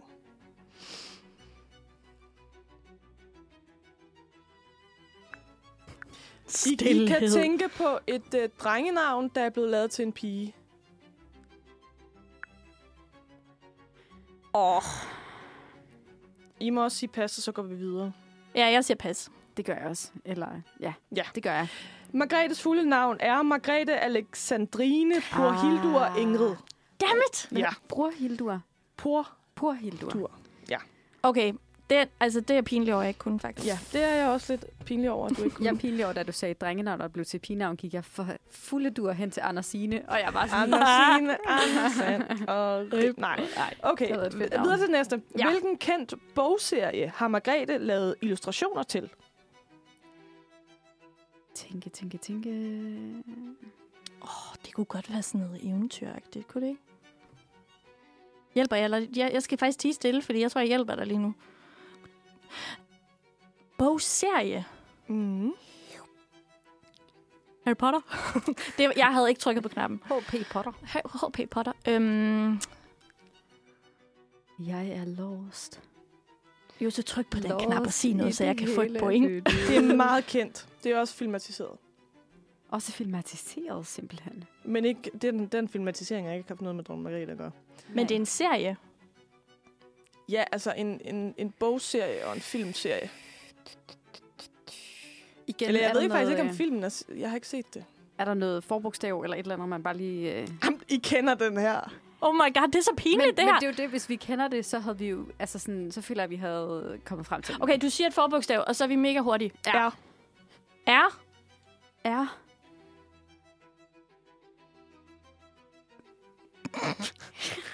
Altså, Viggo Mortensen der. Er med i filmene. Øv. Oh. Viggo Mortensen. Ej, jeg siger elsker du? Viggo. Viggo, Viggo-drengen. Viggo Mortensen er med i filmene. If you like it, then you should put it. Ej, er han med i den? Dansk, det er utydeligt. Dansk, det er utydeligt. Ja. Er han med i Ringens Herre? Ja! Yes! Ringens Herre er Er det seriøst? Korrekt! Gud! Fordi at øh, da øh, Margrethe var på øh, stadig ammet, enten var det Joachim eller Frederik, der øh, går hun ligesom ind i det her øh, kunstneriske univers igen, for hun har tegnet meget som barn, men var ligesom gået fra det, da hun ligesom fandt ud af, at nu skal jeg være tronarving, da hun... tretten år, skal det siges. Hold da kæft. Øh, men så kom hun ligesom ind i det igen, når hun begyndte at læse de her bøger, og der skabte bare universer inde i hende. Og så skrev hun et lille fanbrev Nej. til øh, selveste Nej. Tolkien. Tolkien, Ej, ja. Var det sejt. Øh, som skrev tilbage og sagde, at han var meget... Altså, hvor hun også vedhæftede de her tegninger, hun havde tegnet. Og så har hun også sagt til... Han har sagt til hans øh, søn, eller efterkommer, eller et eller andet, der ligesom skulle overtage de her ophavsrettigheder, at, øh, at hendes illustrationer var de eneste, hun sådan, han sådan synes, der også sådan stemte overens med, hvordan han havde tænkt det. Wow. Okay, han synes, mega det var et fedt sejt univers og sådan noget. Så det ender jo med, at lidt et par år efter, at Tolkien er død, så bliver der ligesom lavet en ny version af de her Ringens Herre, hvor at hendes billeder ligesom bliver illustrationer til bogen. Wow. Okay, det og det leder os videre til næste spørgsmål, fordi hun var ikke klar til ligesom at komme ud og sige, det er Margrethe, der har lavet de her tegninger, så hun lavede et pseudonym. Det er klart. Det og det er altså med bogstaver, som også er fra øh, hendes ægte lange navn. Men, men det, det er ikke alle bogstaverne, men det er bogstaver, der er trukket ud. Og jeg kan sige, at det lyder sådan lidt... islandsk, Færøerne, sådan lidt nordisk for øh, i vikingetiden. Man kunne, jeg tror, at der er mange i vikingetiden, der havde hed, hed det som kvinde. Men det er et kvindenavn. Okay, så det er et ægte navn? Ja, yeah. yeah, altså, det er det, jeg siger. Men jeg tror, man ville kunne hedde det under vikingetiden. Ja, okay, men kun under vikingetiden. Åh, ja. oh, den var svær! Hvad er stillingen, skal jeg bare lige vide? Jeg er så stærk på vikingetiden. Ja, det er f- fem fire til Josefine. Ja, så Jose, der svarer du på. Jeg tror faktisk, de her Margrethe spørgsmål ville være nemme. Ja, det troede jeg også, men det er fordi, jeg troede, jeg vidste alt, og nu ved jeg ja. ingenting. Nej. Det er ret trist. Det er lidt en trist dag for mig. Vi har svaret. Vi, vi har ikke ja. hele dagen. Nej, ja, nej, vi vil nej. gerne have svaret. Inga Hilgratma. Inga. Inga Hilgratma. Gud, wow. Hvor flot. Ja. Vi går fluks videre. Det er ingen hemmelighed, at vores dronning elsker at smøge den. Uh. Men hun har dog et mærke, hun øh, decideret foretrækker. Det er det eneste, hun ryger. Fordi han ryster en... Undskyld, hvis du ikke var færdig. Jo, jeg vil bare spørge, hvad mærke er det? Ja. ja. Fordi han ryster en pude. ja. Marlboro. Nej. Pis. Øh, hun foretrækker den ægte, stærke vare. Og hun har kastet sin kærlighed på, det, på den græske fattigmandscigaret Karelia. Karelia. Nej, okay, fuck, hvor sejt. Undskyld, Sømme. Øh, og det er en er virkelig stærk cigaret, som får Cecil og Luke og Kings til at fremstå som lette cigaretter. Så der okay. bliver virkelig pulset, og der, der er ikke noget at sige til, at hun har så gule tænder. Ja, grunden til, at jeg sagde mit svar, det var fordi, at jeg synes simpelthen, der har været så mange memes, hvor de har brugt Marlboro ah, ja. som... Det ja. giver mening. Men hun skal lækker. have det helt stærke. Jamen, hun skal virkelig have det gode stof. Hold og det er af. ikke sådan en, en, en smøg, som, øh, som de almindelige sådan, øh, supermarkeder no. har. Ja. Så du kan ikke lige gå ned og købe den i alle de her. Nej, men du skal i sådan nogle tobakbutikker. Okay. Wow. Ja, ja, ja. Og, øh, og hun får det fra et bestemt sted. Så de kan kalde sig kongelige leverandører? De er kongelige hofleverandører, ja. Åh, wow. oh, hvor sejt, mand. Og jeg har glemt, hvad stedet hedder. Men i hvert fald, øh, vi går flux videre. Den her burde kunne. Okay. Er I med mig? Ja, jeg er ja. klar. Hvor mange år har Margrethe været Danmarks dronning? Dansk, det er utydeligt. Dansk, det er utydeligt. Ida? Hun har jo lige haft regeringsjubilæum. Ja. Og øhm, hvad jeg kan regne mig frem til, så har hun siddet... Hun har siddet i halvtreds år. Hvordan tæller det? fireoghalvfems hundrede halvtreds år, siger ja. du? Det er fuldstændig rigtigt. For wow. det var den fjortende januar ja. nitten tooghalvfjerds At hun, så, blev, at hun blev Danmarks... Den fjortende januar fjortende Hvilket år blev der lavet en grundlovsændring, som gjorde det muligt for Margrethe at blive dronning? Øhm... Det må da have gjort ret tidligt. Ja, det tænker jeg. Fordi hvis, han, hvis fatter dør i tre... Nu tænker jeg højt igen, undskyld. Mm. Hvis han dør i treoghalvfjerds... tooghalvfjerds. tooghalvfjerds, ja. Og han har jo godt vidst, at han har haft tre piger. Nej, ja, altså jeg, det, jeg melder det, pas. Det, det sker jo før, at hun træder til. Ja. Jamen, jeg, jeg melder også pas. Fordi ellers så var det jo øh, Ingolf. Margrethes fætter. Ej, han skal fandme ikke på tronen. Der skulle have været konge. De blev født samme år. Ja. Ja. Og det er jo det, reglen har været indtil videre, at det skal jo være den første fødte mand.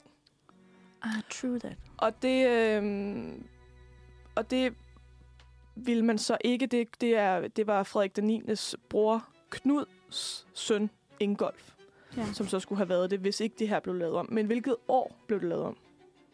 Jamen, jeg, jeg melder pas. Jeg, melder jeg kan sige, at hun var tretten. Øh, øj, men så hovedregningen. Åh, oh, nej. Hun blev, to, hun blev toogfirs i lørdag. femogfirs, halvfems. Hun følger de runde tal. Kan I ikke se det? Hun blev toogfirs. Ja, og hun var, var tretten. Prøv bare at starte med at regne tilbage til, hvad for et år hun var født. Ej, hvor det pinligt. toogfirs. Øh, så skal jeg lige øh, tolv, nul to, tooghalvfems. Hvordan tæller du? Det ved jeg ikke. toogfirs. Hvorfor starter du ikke bare med at trække toogtyve fra toogfirs? Men det er, fordi jeg kan ikke hovedregning. Mm. Jeg har virkelig dårlig hovedregning. Øh, toogfirs, tooghalvfjerds... Okay, jeg ved det. Jeg kan ikke regne det. Jeg er virkelig ked af det. Mor, undskyld, du er matematiklærer. toogfirs minus, det er, så er vi tilbage i nitten fyrre, og så er det altså i nitten treoghalvtreds, at den her grundlovsændring bliver til. Men det, der sker, det er... At, og den her grundlovsændring, den handlede ikke kun om, om lige præcis den her tronfølgelov. Der var også en masse ah, andet i. Ja, ja, ja. Men det var ligesom... Tronfølgeloven var ligesom den, der også skulle i pakken, for at folk ville gå ned og stemme. Aha. Øhm... Men det, det blev altså gennemført, at kun den førstefødte kvinde måtte blive dronning, hvis der ikke kom en søn i f- søskenflokken. Uh. Så, hvis, så stadigvæk, hvis de havde fået et barn mere, den fi, deres fjerde barn, så var det det barn, der var. Så det er alligevel altid manden først i den slægt. Okay. Men det blev så lavet om i to tusind og ni til, yeah, at det er den førstefødte. Okay. Så det er det i dag. Goodie. Og det var, det var simpelthen quizzen. Ej, okay, men jeg, nu håber jeg, at du siger, at jeg har vundet. Ja, altså, der er jo, der er jo et, øh, et glemt point et sted. Nej! Som det, jo faktisk er til Josefine. Så I det, står faktisk lige. Uh! Okay, ved du hvad, Jose, jeg vil så, godt, jeg vil godt give dig det.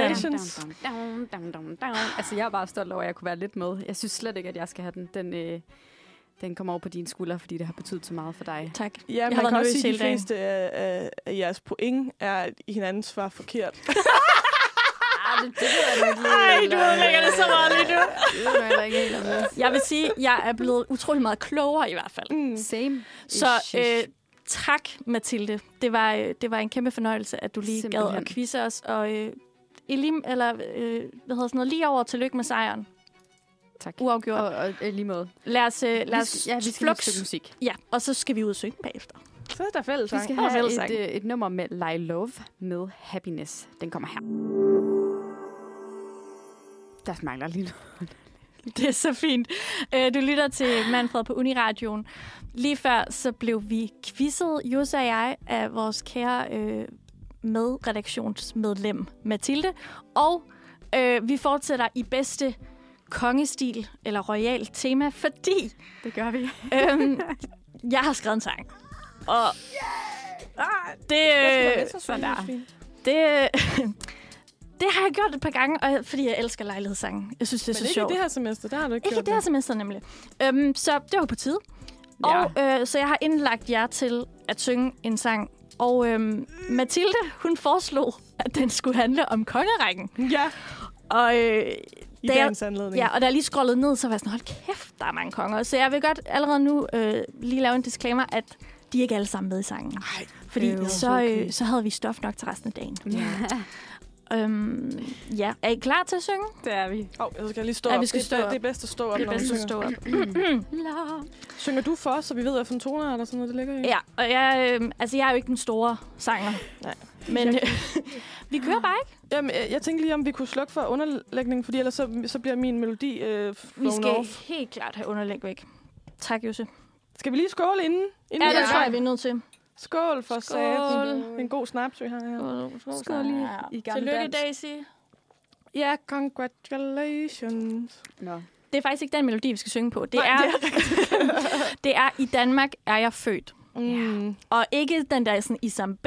Øh, cool. I Danmark er jeg født. Det er sådan, det vi er lidt mere på det klassiske. Er I, er I gode på den? Pigekoret-versionen af det. Ja, det tror jeg. Det gør du så meget. Meget klar ud, Mathilde. Altså, jeg kan ikke synge om det galt mit liv. Jeg er meget spændt på det her. Godt, okay. Er I klar? Ja. E, jeg tæller til fire, og så starter vi. Du tæller til fire? Okay. En, to, tre, fire. Et lille overview i dag, vi samler. Med danske konger, dog uden Knud Brix. Den første, han hed Gorm, ja, ham den gamle. På bryllupsnatten fik han ikke sex. Hvordan ved du det? Jeg har googlet. Okay. øhm, det blev dog til et barn. Ham Harald blot hans sønnen. Men han blev skudt, imens han sad på tønden. Ak, hvilken død. Han var helt sikkert sød. Den er meget sådan, når man kommer hen i slutningen af, af sådan linjen, så bliver den meget, meget dyb. Skal vi lige lægge den lidt op, måske? Men det ved jeg ikke, om man, jeg Ej, ved ikke, hvordan man gør det, fordi så skal den meget. Nej, det er også det. Vi prøver bare. Jeg kan ikke hæve min stemme. Okay, næste. Den næste mand på skansen var Svend Tveskæg. Som viking var det guf at tage på togt. Derhjemme var balance på en knivsæk. For sønnen Harald, han var noget kogt. Så Harald konge kort, og tronen den gik videre til Knud den store uden meget fnider. Iver hans led, viking på helt fuld tid. Skål! Skål! Virkelig brug for, vi skåler. Ej, ej, ej. Mm. Mm. Elsker gammel dansk. Boa. Vi prøver lige at sætte den lidt op i tonen. Okay, prøv det. Altså, jeg ved ikke, hvad vi, det vil sige. Vi, nu vi tager. Jeg ved ikke, hvad det vil sige. Ej, det, det, ja. Vi prøver. Lad... Og nu bliver den også meget høj. Ja, så bliver den meget høj, ikke? Lad altså, det er os nu lige gå lidt frem i rækken. For der er godt nok rigtig mange mænd. Så kommer vi stadigvæk derhen. Ja. Margrethe nummer et, hun tog nu frakken. Hun gad ikke bare massere kongens lænd. En titel fik hun ej, selvom hun riget styret. Og ingen ville have, at hun blev fyret. Nej, hun er nemlig rigtig populær. Nemlig. Og hun var snu, men de kan ikke du. Yes. Okay. Vi springer lige en konge eller mere. Blandt andet Christian, Frederik og en Hans. Så kommer vi til ham, Christian den fjerde. Hans kongetid var ikke en loppetjans. Han skabte runde tårn, men tabte landområder. At slås for ham var som at løse gåder. Og krig ej fedt, bygninger var the shit. Altså man kan sige, at de der krig, han øh, ligesom... lavede, det var primært med svensken. Ja. Og der, mist, der blev der andet noget med hans øje. Han fik jo klap for øjet. Forstændig. Plus, der var på et tidspunkt, hvor han fik en ordentlig gok i nøden til et eller andet slag, så han blev faktisk lidt tosset i sin sidste tid. Okay. Det er derfor, at rundetårnet er lidt skævt. Ja, sikkert. Nej, jeg tror, det blev bygget før. Det. Det tror jeg. Okay, nå. Skål! Skål! Vi mangler lige et vers. Ja. Godt lige at få blødt den gode sangstemme op. Ja, præcis. Ja. Godt. En del år senere fik vi en Frederik med dødløft og en masse cool tattoos. Det er rigtigt. Det er nemlig rigtigt. Jeg har set forsiden af Times. Ja, nemlig. Men, Men tronfølgen, den måtte have et omstræk. De tre prinsesser hils goddag med knus. Og Daisy blev regent. Nu fødselar til lykke. Vi håber energien ej vil dykke. Ja, ryg en smøg. Fyr en salut Lut. Med røg. Med røg. Det er fordi, jeg tænker salut, salut, salut, salut. På, på fransk. Ah, salut. Det var fordi, jeg prøvede, jeg tror, jeg prøvede, fordi jeg tænkte, øh, Henri, ja. Og så ja, men det var, det er fuldstændig, vi kan ikke sagtens sige salut. Salut. Ja. Ja, det er også lige meget. Ej, hvor var det pinligt. Ej, det var en god sang, men mega fed sang. Tak, Ej, tak, tak. Det var tak. Seriøst fed. Tak, ja. Fordi I... Du er virkelig en, en sangskriver. Jo, min tak. Søster skal gifte snart, kan jeg, kan jeg høre dig? Ja, jamen, det koster to hundrede timer. Ja, så fint.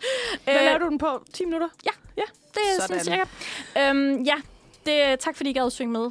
Jeg synes, vi havde brug for en... Øh... Ja, lidt sang. Ja, lige ja. Præcis. Ja, ja, nu skal og vi måske til noget, sang. Der hedder lidt bedre. Ja, en del bedre. Vi ja. Skal faktisk ja. Høre et nummer det med... Det kan kun gå opad. Ja.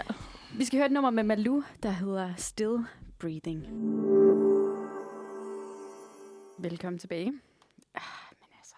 Du lytter til Manfred. Klokken, den er nu ti syvogtyve, og... Øhm, vi har haft et rigtig dejligt tema i dag om øh, kongehuset og kongefamilien. Vi har quizzet, vi, vi har sunget, vi har hørt om de royale familier i Europa. Vi har givet en fuld gas, skal vi ikke bare sige det sådan? Fuldstændig, fuldstændig. Det tænker jeg. Og øhm, nu skifter vi boldgade. Ja. Ja. Men måske også til en, der er en rigtig queen. Fuldstændig queen. Vi har haft en, øh, en skøn, skøn musiker i studiet til vores faste... segment, nemlig venindebogslogien. Ja, det har vi nemlig. Vi har haft Amalie Bright inde. Nemlig. Og det interview, det synes jeg simpelthen bare, at vi skal afspille nu, og det så få et, endnu, endnu et medlem i vores venindebog, så øh, det kommer her. Vi er kommet til at byde en musiker velkommen, som man tidligere har kunnet høre på Uniradioens rotationlisten med singlen Love Again. Og det er selvfølgelig sangerinde, musiker, stortalent, London bosatte Amalie Bright. Er det det, du hedder? Ja, altså... Var det, var det rigtigt det udtalt? Jamen, jeg har jo simpelthen så mange navne nu. Uh, jeg kalder mig Amalie Bright. Amalie men jeg har Bright. Også virkelig skulle lære mig selv at sige Amalie Bright. For ellers okay. er det jo Emily Bright. Ah, okay. Så den er jo også lidt tricky. Så nu er jeg virkelig blevet god til at artikulere Amalie Bright. Okay, Amalie Bright, velkommen til. Tak. Velkommen til. Det er så dejligt, du vil være her. Og ja, altså, bare lige... Fordi nu sagde du netop London-bosatte. Du er simpelthen, altså... Det er ikke helt for os, du fløjede ja, det hertil. Skal vi, skal vi ikke sige det? Man skal jo, ikke bare sige, at jeg hertil. Dejligt, at du i hvert fald lige havde tid til at, at komme. Du har simpelthen holdt et påskeferie her. Ja, min far han fyldte tres i går. Ej, og så er det jo så også påske. Så skal man lige hjem og sige hej. Ej, hvor dejligt. Snaps. Det er vigtigt. Det, det er nemlig så vigtigt. Og, og lige få en bedre snaps. Det smager ikke altid godt, men... Øh, det er men så sjovt, for jeg har nemlig ikke... Jeg har aldrig vildt. Kunne lide snaps. Men der er sket noget de sidste to år. Sådan lige, man lige får skyldt. Det er som om, man lige får renset smagsløgene. Sådan ja. Lige... Så er vi lige clearet, når, når man lige har haft silden. Så skal der lige styr på smagsløgene. Jeg forstår lige, hvad du mener. Fuldstændig. Oh, ja. Og du er jo en af dem, som er blevet noget udvalgt til at blive en del af Manfreds venindebogsloge. Uff. Og for at blive et officielt medlem, jamen, så skal du igennem en ceremoni, hvor vi stiller dig forskellige spørgsmål. Og det skal siges, at her i venindebogslogen, jamen der er den gode stemning altså rigtig vigtig. Og hvis der er nogle af spørgsmålene, så kommer lidt for tæt på, jamen så har vi et safe word, du kan bruge, og det er nemlig... Ananas. Er du med på det? Jeg er med på den. Perfekt. Ananas. Ananas. Godt. Jamen, øh, skal vi simpelthen bare rulle derudad? Det tænker jeg. Godt. Vi, øh, vi kører. Vi starter stille og roligt ud. Udover mit navn kalder folk mig. Ames. Ames? Ja. Ja. Er det noget, du bliver kaldt i London, eller det også noget, du bliver kaldt i Danmark? Nej, hjemme i Danmark, der var det Malle. Malle. Ja, den og gode Malle. Klassiker. Ah, ja, det er jo en Amalie. Men øh, skældnavn. Ja, det er sådan, jeg, efter jeg flyttede til London, så blev det Ames. Er det fedt? Det er mega godt kælenavn. Ja. Virkelig. Det er meget international. Altså, det, det kan, jeg kan mega det kan godt noget. Lide det. Ja. Ja. Det er ret cool. Det er vildt cool. Men det var noget, jeg blev kaldt efter, jeg valgte, at jeg skulle hedde Amalie Bright. Mm. Og nu er jeg sådan lidt, ah, oh, det kunne også have været lidt nice. Ames. Ah, som et nyt kunstnernavn? Ja. Men altså, oh. man kan ikke blive med at skifte, vel? Man ligesom står fast. Måske om tyve år, når ja, ja. du er sådan... Nu er det mit kælenavn. Ja. Det er også godt at have et kælenavn. Ja. Det er dejligt. Præcis. Nå, øhm, den alder, jeg føler mig. Jeg føler mig faktisk bare den alder, jeg er. Fantastisk. Hvad, hvad er det? Er det godt at være? Um, ja, og måske føler jeg mig... Måske mere sådan noget... Ja, jeg tror faktisk, jeg holder fast i sådan noget syvogtyve. Ja. Det er sådan en god alder, hvor man har, der har man været lidt igennem. Man lærer noget hele tiden jo. Bliver lidt mere selvreflekterende. Um, men nu er vi altså sku, altså ved at ramme de tredive. Det sætter sig altså lidt. Så jo, vi siger syvogtyve. syvogtyve. Ja, det gode. Kan man ikke se. Man kan Nej. sgu ikke se, at du er ved at ramme de tredive. Det Nå, der, det der gerne lige have lov til at tak for det. Smide på, på venstre for mig. Fantastisk. Nå, hvad er din livret? Åh. Oh.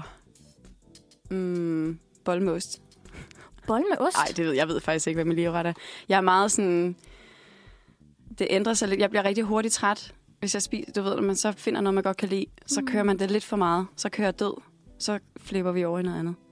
Lige nu er det nok en risotto. God risotto. Uh, ja. Ja, det er, det er jo ikke rigtig for at lave reklame, men kender du grød i Danmark? Jeg kender godt grød. Ja. Det har jeg været nogle gange. Åh, oh, ja. De laver en god risotto. Jeg kan, så godt, jeg kan også godt lide en havregrød. Ja, jamen det er det. Men laver du selv mad? Ja, jeg elsker at lave mad. Okay. Og er god til det? Jamen, jeg...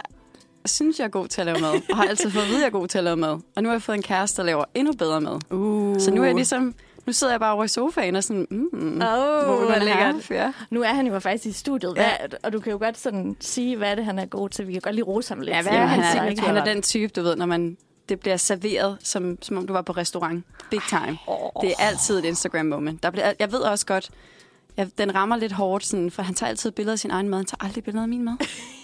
Så jeg, sådan, jeg synes lige pludselig, at det der madniveau, jeg altid selv har følt mig på, den er sådan lige rød en skala ned. Ja, okay.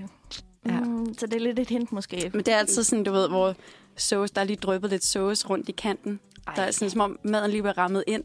Detaljen. Og så er det bare skåret ja, perfekt og linet op, og farverne passer. Ja, ja. Nå, men Ida og jeg skal faktisk ikke noget bagefter, yes. så jeg tænker... Godt, Jus. Godt, godt tænkte vi lige. Og, øh, vi bliver nødt til at se det. Ja. ja. Nå, øhm, da jeg var lille, ville jeg være... Øh, uh, der ville jeg gerne være Beyoncé og Britney Spears. Uh. Uh. Hvorfor? Jeg, var, jeg skulle bare flippe det hår på den scene. Oh, ja. Jeg har altid drømt om at være sådan stadion... Stadion... Øh, stadion... Stadion... Sanger og performer. Så det var sådan den der barnedrøm at være på en scene. Jeg elskede at optræde. Har gjort det lige siden jeg var helt barn. Jeg gik på sådan noget... Jamen, jeg gik til... Jeg gik ikke på... Jeg gik ikke til efterskole. Jeg gik ikke til sådan noget... Hvad hedder det der, når man gik til... Efterskole... Nej, det hedder jo så ikke efterskole. Det hedder... F... Mm. Efterskole gik du på en skole. Ja. Ja. Hvad ah, hedder det? Frit... Fritidshjem. Fritidshjem. Ja, ja. Fritidshjem, ja. Øh, det gik jeg ikke til. Jeg gik på musikskole. Ah. Så efter skole, så tog jeg over, så gik jeg... Så var jeg i kor, og jeg var i bands og musicals og sådan noget. Ej, hvor fedt. Ja. Mega fedt. Men så blev jeg lidt ældre, så ville jeg gerne være grafisk designer. Ja. Så jeg skulle have været op i Krabbesholm og yeah. øh, være grafisk designer. Men samme år, det var så omkring, jamen det var jo i gymnasietiden. Så øh, efter skole tog jeg ofte til København for at danse. Øhm, på noget, der hedder Gårdbo. Gårdbo-dans. Og der var der nogle undervisere, der så tilbudte mig at gå på en, en danseuddannelse.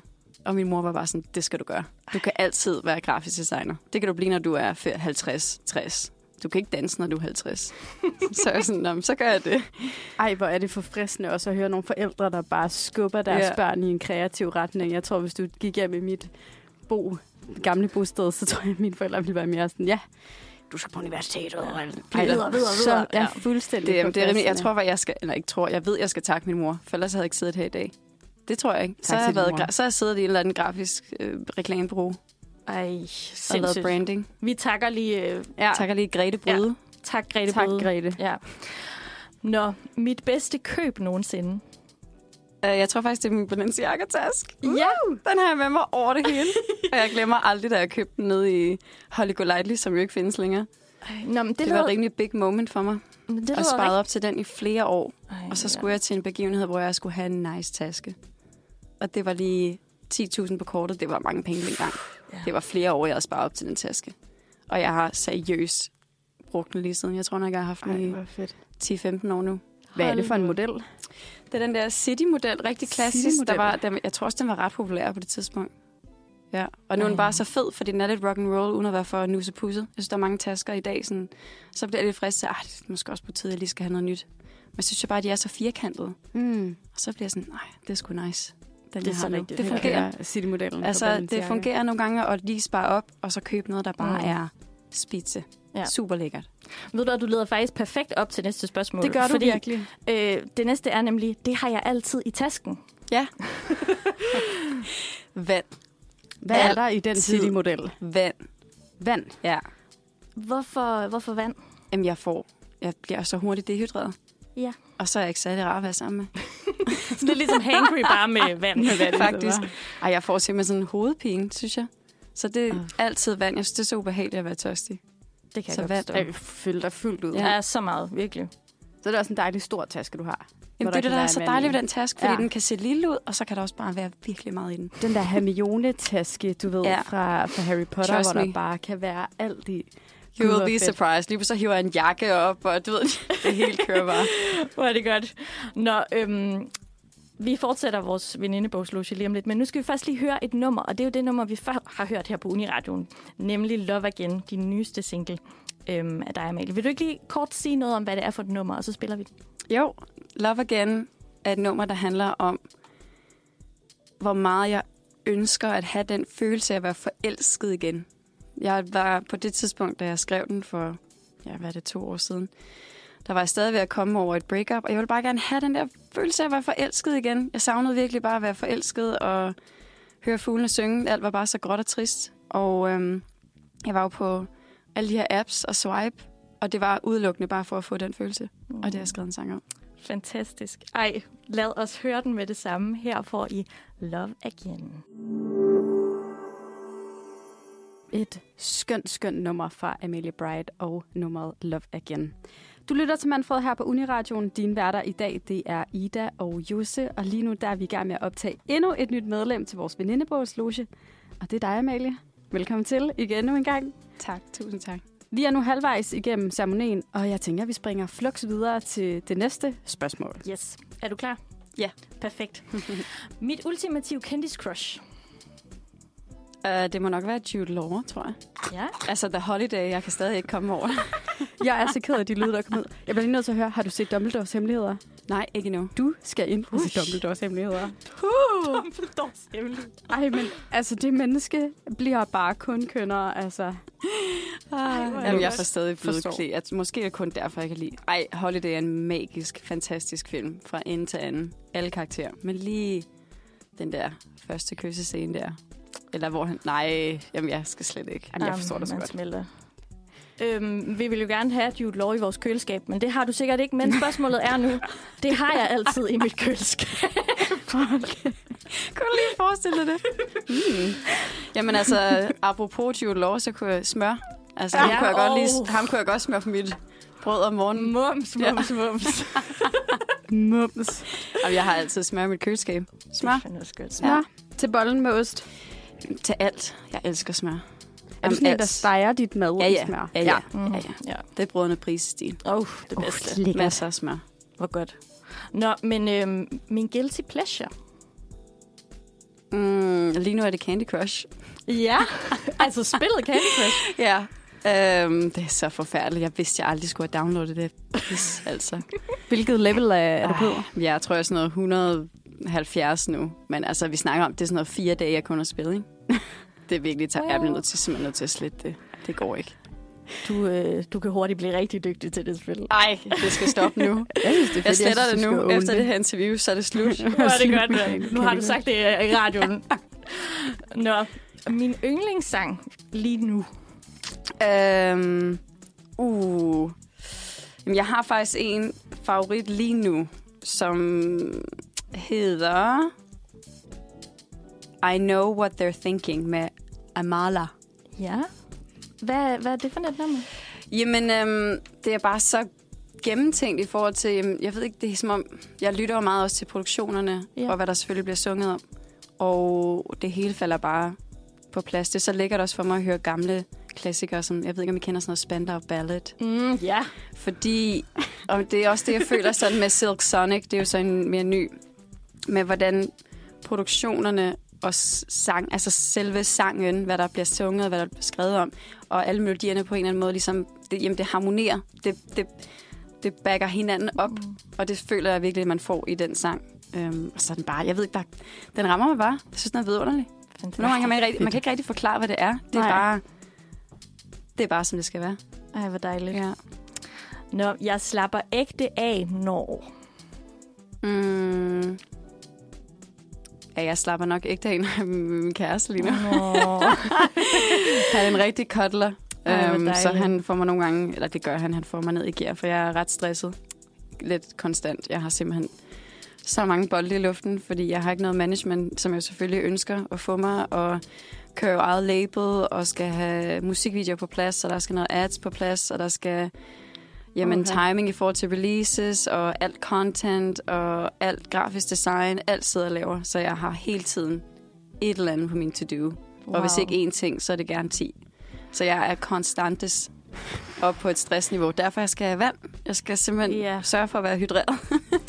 Ej, øhm, og så godt med en kæreste, der lige kan... Han, ja. Jamen, det gør han. Han får mig virkelig sådan sådan, mm, slapper, nu skal vi lige sidde her. Og det tager lang tid. Det tager lige en dag eller to, før jeg lige får... Mm, hvis man skulle have... Jeg skal blive bedre til at tage, fordi jeg er så dårlig til at tage fri. Altså, fordi man jo ikke har den der ni til fem. Nej, det... Ja, jo, ni til fem, ja, eller ja. syv til fem, eller hvad. Øhm, så er det jo bare hele tiden. Fordi så om dagen, så indspiller jeg, eller skriver, eller laver content. Og så om aftenen er jeg ude til events. Og så er det lidt, jamen, så går hele ugen med det, fordi søndag, der kan jeg jo stadig sidde og arbejde, og der stadig noget skal laves. Så jeg får aldrig rigtig ligesom sagt til mig selv, du skal vist lige have en fridag, og faktisk bare lige gå en tur. Ja. Så han er god til lige at, at lige få mig ned i gear, og lige uh, ligge på sofaen og faktisk se, når der er ligegyldigt, og være okay med at se, når der er lidt ligegyldigt. Det er det så det, så han godt. Gør? Er det, sådan, er det det her specifikke, vi går en tur, eller vi øh, ser noget, der er ligegyldigt, der ligesom er det her element, eller er der noget helt specifikt, han bare...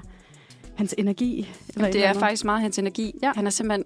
Jeg forstår ikke, fordi han er så dygtig til at have mange ting i luften, og så forstå alligevel og totalt bare, nu er, det, nu er det bare mig og os. Jamen, det kan være alt. Gå en tur, vi tager ud og spiser, eller... Det er egentlig bare lidt at lytte til kroppen. Bliv bedre til at lytte til, hvad har min krop brug for lige nu. Måske er det faktisk bare at ligge på sofaen og lave ingenting. Ja. Og så også acceptere at sige til sig selv, det er okay, at vi lige ser Gilmore Girls nu. Jeg behøver ikke at se en dokumentar, så jeg lærer noget mere om verden. Yeah.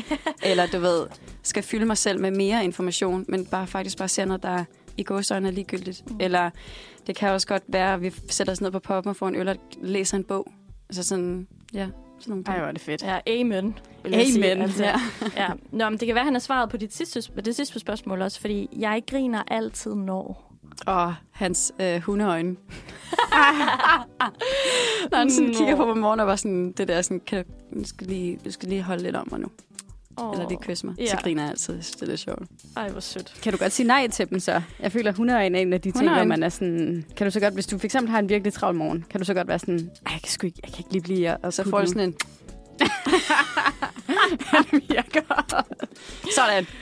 Åh, oh, ja, hvor er det godt. Ved du hvad? Øhm, Amalie, nu er du faktisk øh, officielt medlem af Venindebogslogen. Tusind tak. Woohoo! Det er jeg ked af, at du lige skulle igennem det der, men, men det er du. Du er lige for mig. Sådan, fedt. Øhm, ja, men altså, inden vi lige slipper dig helt, Amalie, det var så fedt, du ville være nemlig. Men øhm, kan man opleve dig sådan live den nærmeste fremtid, eller hvordan ser det ud for dig og din øh, musik? Jeg er så glad for, at du spørger. Selvfølgelig. For jeg kommer hjem. Yeah. Det er så... stort. Apropos med to-do-list, jeg har simpelthen drømt om, siden jeg flyttede jo til London, så skulle jeg selvfølgelig tilbage og spille i Danmark. For jeg flyttede jo til London for at dygtiggøre mig og være sammen med nogen, der laver det samme som mig, og være lidt mere inde i et community af folk. Men jeg skulle selvfølgelig hjem og spille. Jeg savner jer helt vildt meget, og mm. savner mine fans herhjemme. Så det endelig lykkes for mig. Jeg flyver hele mit band til Danmark. Så vi skal høre trombone, og der er bass, ah, og der er to oh, andre. Hvor er det fedt. Det bliver en fest i Rust den attende juni. Og det var den attende juni. Juni. Ja. Med band. Med band på Rust. Og trombone. Ja. Fuck. Sådan. Træk basunen. Den kører Træk bare. Træk ja. Det lyder fuldstændig det fantastisk. Det bliver fantastisk. Så jeg har fantastisk. Det, og så har jeg en single igen. Start mig, og så har jeg en E P, der simpelthen rummer det hele op. Summered up den tiende juni. Men det er spændende, det er spændende. Jeg har produceret den hele selv, så jeg glæder mig simpelthen wow. så meget til at se, ja, hvad det er for en respons. Ja, altså sådan, det om det nu også stikker ud. Ej, hvor er det fedt. Jeg synes, du er så sej. Helt altså vildt. Vanvittig sej, ja, med alle de ting, du kan. Virkelig, og du skal have så tusind, tusind tak, fordi du kom hertil, yeah, øh, og lige øh, vil snakke lidt med os. Og god tur tilbage til London. Jo, tak. Jo, det, tak. Øh, vi glæder os til, at du kommer, ja, tilbage igen. Ja, det er jo, vi kender for at smile så meget sammen med jer. Det gør man altid i vores selskab. Det gør man altid. øhm, ja, fantastisk. Og lad os, lad os lige slutte af med at høre en, din single fra øh, sidste år, nemlig Like This, Like That. Tak, fordi du kom. Tak. Tak. Klokken er ti tooghalvtreds. Du lytter til Manfred på Uniradioen. Ja, du gør. Og vi har simpelthen haft det dejligt hele morgenen. Ja. Øhm, det, din værter i dag, det er Ida Tønnesen, som er mig. Og Josefine Tørsen, som er mig. Og vi har jo simpelthen haft royal tema hele, hele dagen. Og øhm, vi er slet ikke færdige med det her. Vi er nemlig slet ikke færdige, fordi, nej, som vi også lige sagde i introen af programmet, øh, så bliver vi faktisk lidt længere. Så hvis du nu lige er tunet ind på Uniradioen og tænker, satans os, nu er Manfred ved at slutte, så bare rolig. Du behøver slet ikke at græde mere. Overhovedet ikke. Vi forlænger lige dagens udsender med, eller udsender, udsender. sender med, med en uh, halv time, fordi vi får besøg. Det gør øhm, vi simpelthen. Skal vi fint og royalt besøg. Nemlig meget fint og royalt på besøg. Ish. Ja, men først, det, vi fortæller om det lige om lidt, men først så tager vi altså lige et dilemma. Det gør vi, for vi tænker, at nu er du sikkert lige tunet ind og sikkert lige vågnet, så det er så meget rart lige at og start dagen med lige at blive frelst for mange af dine dilemmaer, du går rundt med. Så øh, ja, hvis du nogensinde befinder dig i en situation, hvor du sidder i den gode gamle saks, så er du altså langt fra den eneste. Vores kære cyberspace buner nemlig med, øh, med diverse oh my god-historier, råvilde danskere og foruløste dilemmaer. Og vi på redaktionen, vi har sat os for at give en håndsrækning kvit og frit. I bedste sager monopolstilet eller masser af holdet, hvis man det er det, man øh, bedst tyrer til, jamen så prøver vi at komme med de bedste løsninger og svar på de dilemmaer, der florerer derude. Det gør vi nemlig. Store som små. Og monopolet i dag, jamen Ida, det er simpelthen, det er du og jeg. Det er du og jeg. Vi tager, og vi tager den. Og jeg tænker, inden jeg lige, lige afspiller vores, øh, vores kære øh, dilemma, så... Øh, Så, så tænker jeg lige, at vi hurtigt kan, kan hoppe videre til, øh, til den teaser, vi skal lave senere. Ja, det kan vi sagtens. Øhm, fordi at det er nemlig sådan, at klokken elleve, så får vi besøg af værterne på den podcast. Det er podcast, der hedder Dronningeriget. Det er nemlig Cecilie Nielsen og Emma Påske.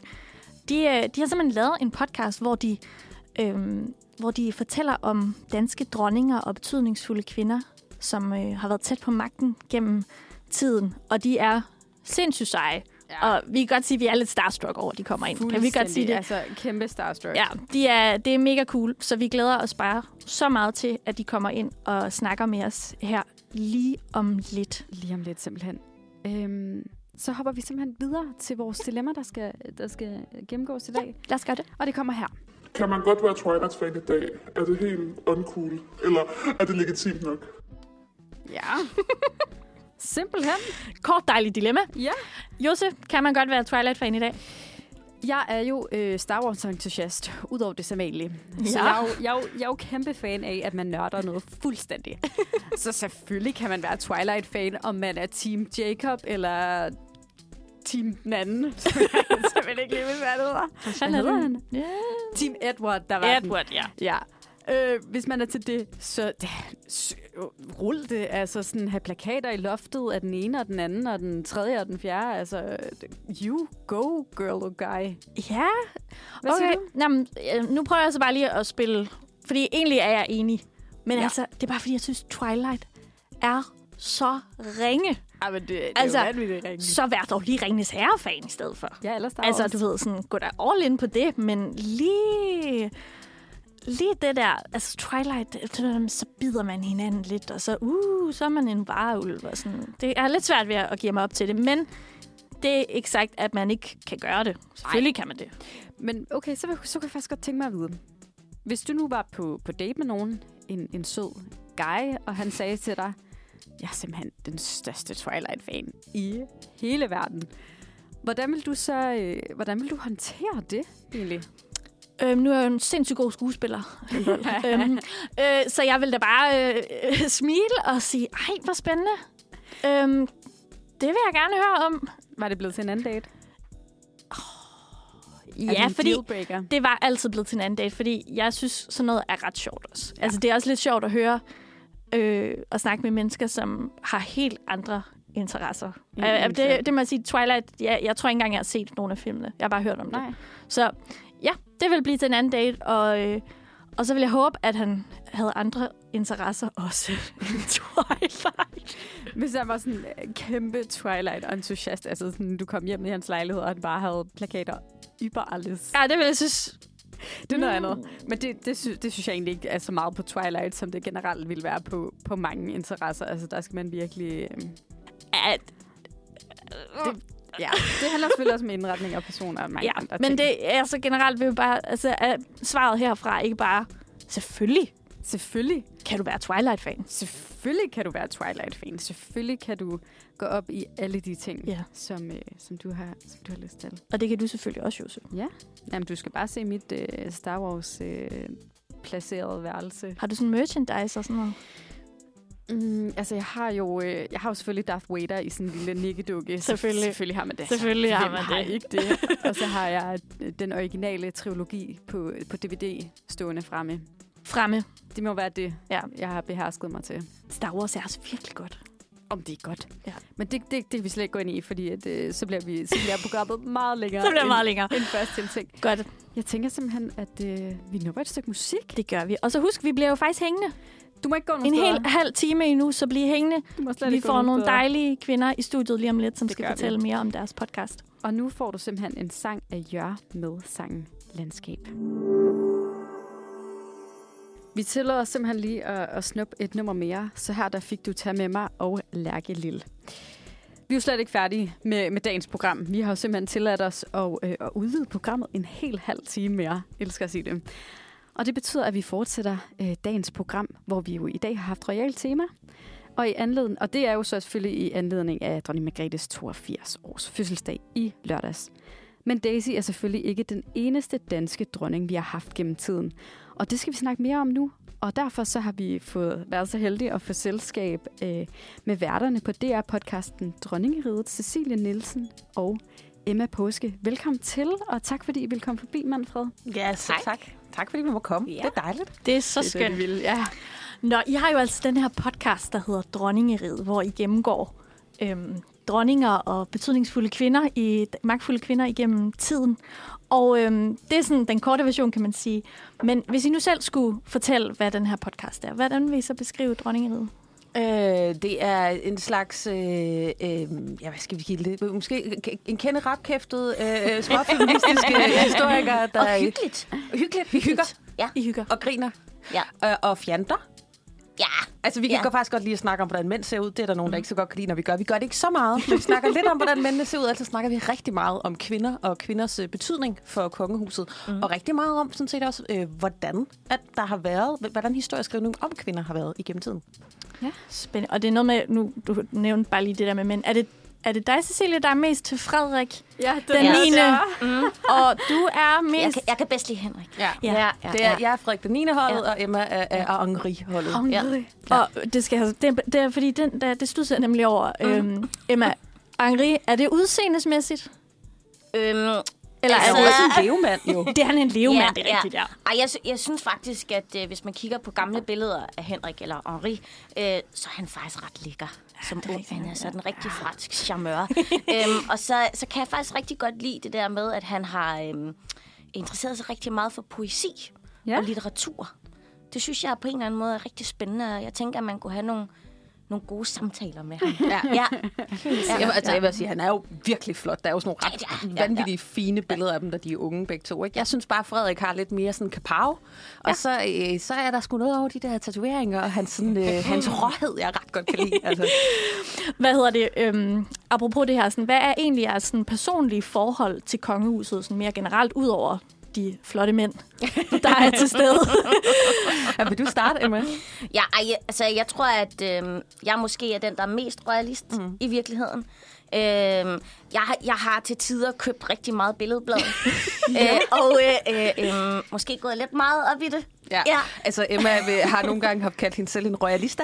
Ja, ej, royalista. Øh, royalista. Jeg ved ikke, måske kender I den gamle øh, reporter øh, fra Billedbladet, blandt andet øh, Bodil Kat. Ja. Ja. Øhm, og på et tidspunkt, så var der faktisk en af mine venner, der begyndte at kalde mig Bodil Kat.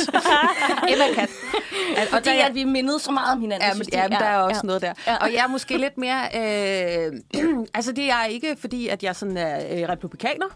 Øh, men jeg er, øh, er måske sådan tilladet mig at, at gå lidt øh, med, med sådan en lidt større afstand til det. Øh, jeg kan godt synes nogle gange, det er sgu en lidt fjollet konstruktion. Ja. Øh, så, så, så vi har sådan to lidt forskellige tilgange til det, men jeg er jo samtidig også historiker, og altså hvilken historiker har ikke i en vis grad en eller anden kærlighed for noget, der strækker sig så langt tilbage i tiden og sådan noget, ikke? Så, så på den måde, så jeg er ikke til falsk for det, men, mm. men, men jeg vil nok ikke betegne mig selv som en royalista. Hvad, hvad er det? Øhm? Jeg kan jo også godt være kritisk. Ja, ja, det, altså, det skal vi også huske at sige. Ej, altså, jeg vil for eksempel aldrig nogensinde tage imod en orden. Eller nej. En medalje eller noget. Åh, okay. oh, det er et godt spørgsmål. Ja. Vil jeg det? Vil jeg, det? Ja, det vil jeg jo nok, fordi jeg, ja. kan, godt, jeg kan godt lide ting, altså jeg kan lidt godt lide ting, der glimter. Lidt, lidt, og det er sådan noget med hæder og sådan noget, ikke? Det er jo nogen, der fortæller en, at man er god. Det gider jeg da godt, Emma. Ja, men det er også lidt lækkert, men jeg tror, det er bare sådan en principsag ja, for mig. Ordentligt for dig. Okay. Nej, fordi ordner hænger man jo på, på idioter. Ja, men ja. jeg er sgu lidt en idiot ah, nogle gange. Selvfølgelig, ja. Hvad, Cecilie, nu sagde du lige det der med, at det er sådan lidt en fjollet konstruktion. Hvad, kan du uddybe det? Hvad mener du med en fjollet konstruktion? Ja, det ved jeg også meget i. Jamen, altså på den måde... Altså, i virkeligheden så er, er prins Christian jo et meget godt eksempel på det her med det her F C K-tørklæde, ikke? Ja, oh, ja. Øh, Suset, altså. Ja. Altså, det er jo en, en familie af, af mennesker, fuldstændig ligesom os, og så bliver de placeret på den her pedestal og, og, og, og presset til noget. Det er jo, altså i et, et land, der bryster sig af frihed og lighed, er det jo en familie, som er lige præcis det modsatte, ufrie og ikke lige med os andre. At det uligheden så består i, at de er hævet op til skyerne, er jo så, hvad det er. Men, men det er jo på den måde, må jeg jo erkende, en lidt foldet, fjollet konstruktion.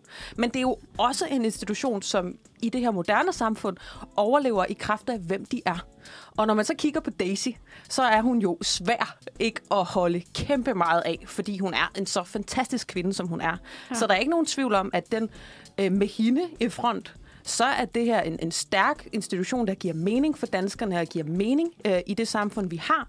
Men, men, øh, men det er nu også i dag en institution, der fuldstændig afhænger af, hvem det er, der er i huset. Ikke? Mm. Og stakkels seksten-årige knægt, der ikke må have... Ej, det var så synd for ham, altså. Ja. Det er jo langt ude, ikke? Altså, at han ikke må få lov til at holde med F C K. Fuldstændig. Herregud. Altså, jeg er selv frømmelig fan, ikke? Men så, og, og, og, og, og jeg synes, det er okay, ikke også? Men det er også fordi, jeg ved faktisk, at uh, prins William, mm. han i England, han har også et yndlingshold i ja. Premier League, ikke? Altså, det, det skal han også have lov til, altså.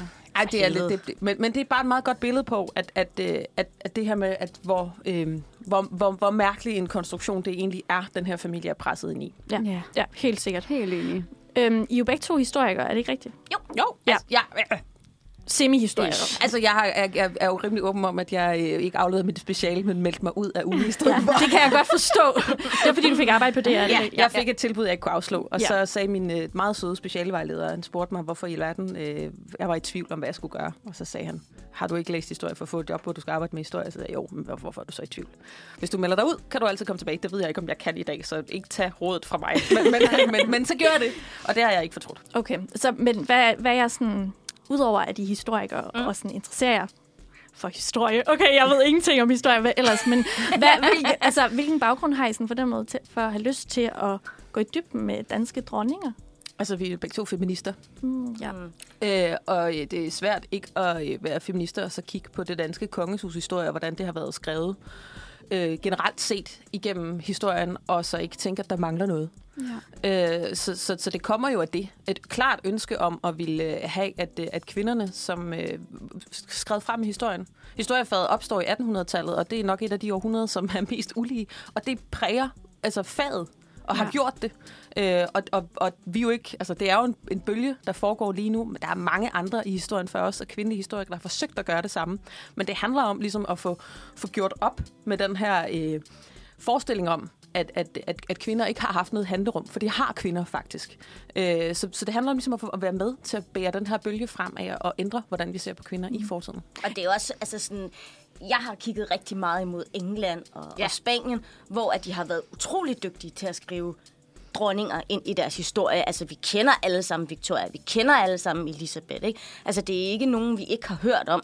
De har bare øh, været enormt gode til at snakke om dem, lave programmer om dem, skrive mm. om dem. Og det, og det undrede mig indtil for nylig, ikke? Altså, hvor, hvor vi så begyndte at krasse lidt mere i overfladen. Ja. Altså, og det, det har man gjort tidligere. Ja, ja. ja. Og, det, og, og, og der er altså sådan... Øh, det, det, og man kan jo sige... Der er jo ikke nogen tvivl om historisk set, at mænd har haft en større frihed end kvinder. Mm. Altså, så det, det er jo ikke, fordi ja, vi sådan vil ændre det. Men, men der er kvinder i vores forhistorie, som har gjort noget markant, som har været med til at ændre noget, hvor det også handler om, at der har været en historieskrivning, som har haft en, et, et, altså, en mandlig tendens. Ja, ja. Er det egentlig også noget, øhm, I har oplevet, da I læste historie, altså at der generelt var et fokus på mænd, mm. når I blev undervist? Eller ja. var, det, var der mere diversitet? Der, Jamen, det er jo sige. klart, altså der er fokus på mænd. Også fordi det er dem, der har skrevet historien langt hen ad vejen. Ja, dem, der har underskrevet der... love, dem, der er gået i krig, ja. dem, der... Så du kan jo ikke, altså, man kan jo heller ikke skrive historien om på den mm. måde at mm. sige, at, at mændene overhovedet ikke har haft nogen magt og sådan noget. Selvfølgelig har de det. Og selvfølgelig skal vi også anerkende, at mændene er en stor del af historien. Øhm, derudover så er der jo bare altså, altid utrolig mange krige i Europas historie. Ikke? Og øh, sjovt nok, så er det rigtig meget mænd, der er i krig. Ja. Øh, der er også kvinder. Også dronninger. Men altså, når man går ind og læser sådan noget, så er det selvfølgelig meget mandsdomineret. Ja. Altså, og det kan man ikke gøre så meget ved, andet end at begynde at skrive kvinderne ind også. Mm, ja, helt sikkert. Det er så dejligt, at I er med os. Det er helt vi vildt så glade for. Vi, øh, vi snakker mere med jer. Mere med, med jer. Ja. Efter et stykke lige om lidt, ja. Og det er faktisk, vi skal faktisk høre et lidt specielt nummer nu. Mm. Jeg har faktisk glædet mig til det her nummer hele dagen, for vi skal nemlig høre Daisy. Nej. Med, med frit løb, så, så den får I her. Det er nemlig fuldstændig rigtigt, og Manfred, øh, vores allesammens formiddagsprogram, sender lige en halv time længere i dag. Og det ja. er fordi, at vi lige nu har besøg af værterne bag podcasten. Det er podcasten Dronningeriget, nemlig Cecilie Nielsen og mm. Emma Påske. Dejligt, at I er med os til at snakke øh, om dronninger gennem tiden, ja. øh, i forlængelse af vores royale tema, vi har kørt hele dagen. Det har vi godt nok. Det har været en vild dag. Og lige før, der, der snakkede vi øh, en del om jeres baggrund, og en del om, hvorfor I ligesom er begyndt at lave den her podcast, og nu kunne vi godt tænke os at dykke lidt mere ned i, i selve podcasten. Så derfor så kunne vi godt tænke os at høre, hvor opstod den her idé til den her podcast? Jamen, den... den øh opstod jo faktisk i virkeligheden i forbindelse, altså sådan et lidt sideprojekt til et Liv Thomsen-program mm. øh, om danske dronninger. Hun har lavet noget, der hedder På sporet af danske dronninger, som hun lavede for, jeg tror det, ti år siden, og så hun kom med en ny omgang. Og så i forbindelse med det, så var der nogen, der tænkte, skal der ikke være noget podcast til det? Og så var der nogen, der lukkede mig og Emma ind i et radiostudie, og så, så skete Dronningeriget. Ja. Øh, så, og den, den, nu er den så ligesom blevet sin egen lille øh, boble, der triller derudad. Øh, så, så, så den er ligesom, øh, den, den, har, den har en søster. Øh, og, det, og vi refererer også til Livs program, og vi refererer også ret meget til det program, der hedder øh, Kongelige Eskapader, ja. som også er om, øh, om kongelige, inden, som du kan finde ind på D R T V's øh, streaming-tjenesten på D R. Mm. Øh, Som også har noget med konger og dronninger og alt muligt andet. Ja. Men ja, men, men altså, ja. Jamen, det er rigtigt. Det er nogenlunde det er der. Det er begyndt. Ja. Altså, nu har jeg jo personligt lyttet til jeres podcast. Selvfølgelig har man det, inden, øh, inden man skal lave sådan et interview her. Og det er jo sindssygt godt produceret. Tak. Det synes tak, jeg i tak, hvert fald. Tak. Og en masse fede breakers ind imellem. Men det er det ikke også, hvad jeg lige siger. Nej, nej, altså, det, det, altså, vi snakker bare. Ja, vi snakker bare. øh, nej, det, det, vi skal huske at sige, at, at Ole, ja. han, han rent faktisk står for musikken ja. og, og klipper det og sådan noget. Ole Fugl. Ja. Fantastisk øh, shout-out herfra. Ja. Han, øh, han sidder i, i vores øh, teknik, og ham, der sådan, øh, relativt forsøger at sige, at nu skal I se komme videre ja. øh, indimellem. Så nu, nu er jeg altså snakket. Nu er det ikke fedt mere. Ja. Fortsæt. Ja. Men i hvert fald, så er der jo selvfølgelig en masse forberedelse, inden man, man går i gang med at lave sådan en podcast. Ja. Hvad er det egentlig for en proces, I gennemgår, når I øh, producerer et program? Jamen sådan meget groft skitseret, så øh, kan man sige, så har jeg den hat på, der hedder, at jeg skriver vores manus og forbereder, hvordan, hvordan, mener, hvordan, skal, hvordan får vi vinklet den her historie sådan mest interessant. Det er min bold. Og så er Emma, hun er den store vidensbank og har styr på, fordi, på, på alle arkivalier. Øh, så jeg, Emma og jeg skriver en helvedes masse mails sammen mm. om, hvad der er sjovt, hvad der er spændende, hvad, vi, hvad der kunne være, hvad er der sjove kilder, der er vigtige lige til den dronning, vi nu har lyst til at gå i gang med. Vi spammer hinanden fuldstændig sindssygt. Grov spammer hinanden. Ja. Øh, altså, det her ikke være sjovt, ja. Hvad med det her? Og, og i flere forskellige, ja. Det er både på mail og på Instagram og på sms. Det, ja, ja. det er sådan en rimelig hæftig kontaktflade, ja. vi så har. Men vi sidder hver for sig, og så gør vi ligesom det. Ja. Og så skriver vi et manus. Øh, og så går vi ind i et studie og trykker record, og så vælter der ting og sager ud af munden på os. Øh, så man kan sige, det er jo egentlig sådan en ret koncentreret proces. Det er noget med at skynde sig at læse noget, mm. beslutte sig, hvad er den gode historie, og så finde de rigtige kilder, og så ud af stemme. Er der ud af, ikke? Øh, så det er sådan en, vil sige... Jeg vil tillade mig at sige, at det kunne ikke lade sig gøre uden uh, al Emma, Emmas viden og min oh. erfaring med romance. Så vi er det perfekte match, synes vi selv. Helt absolut, det kan man bestemt også mærke.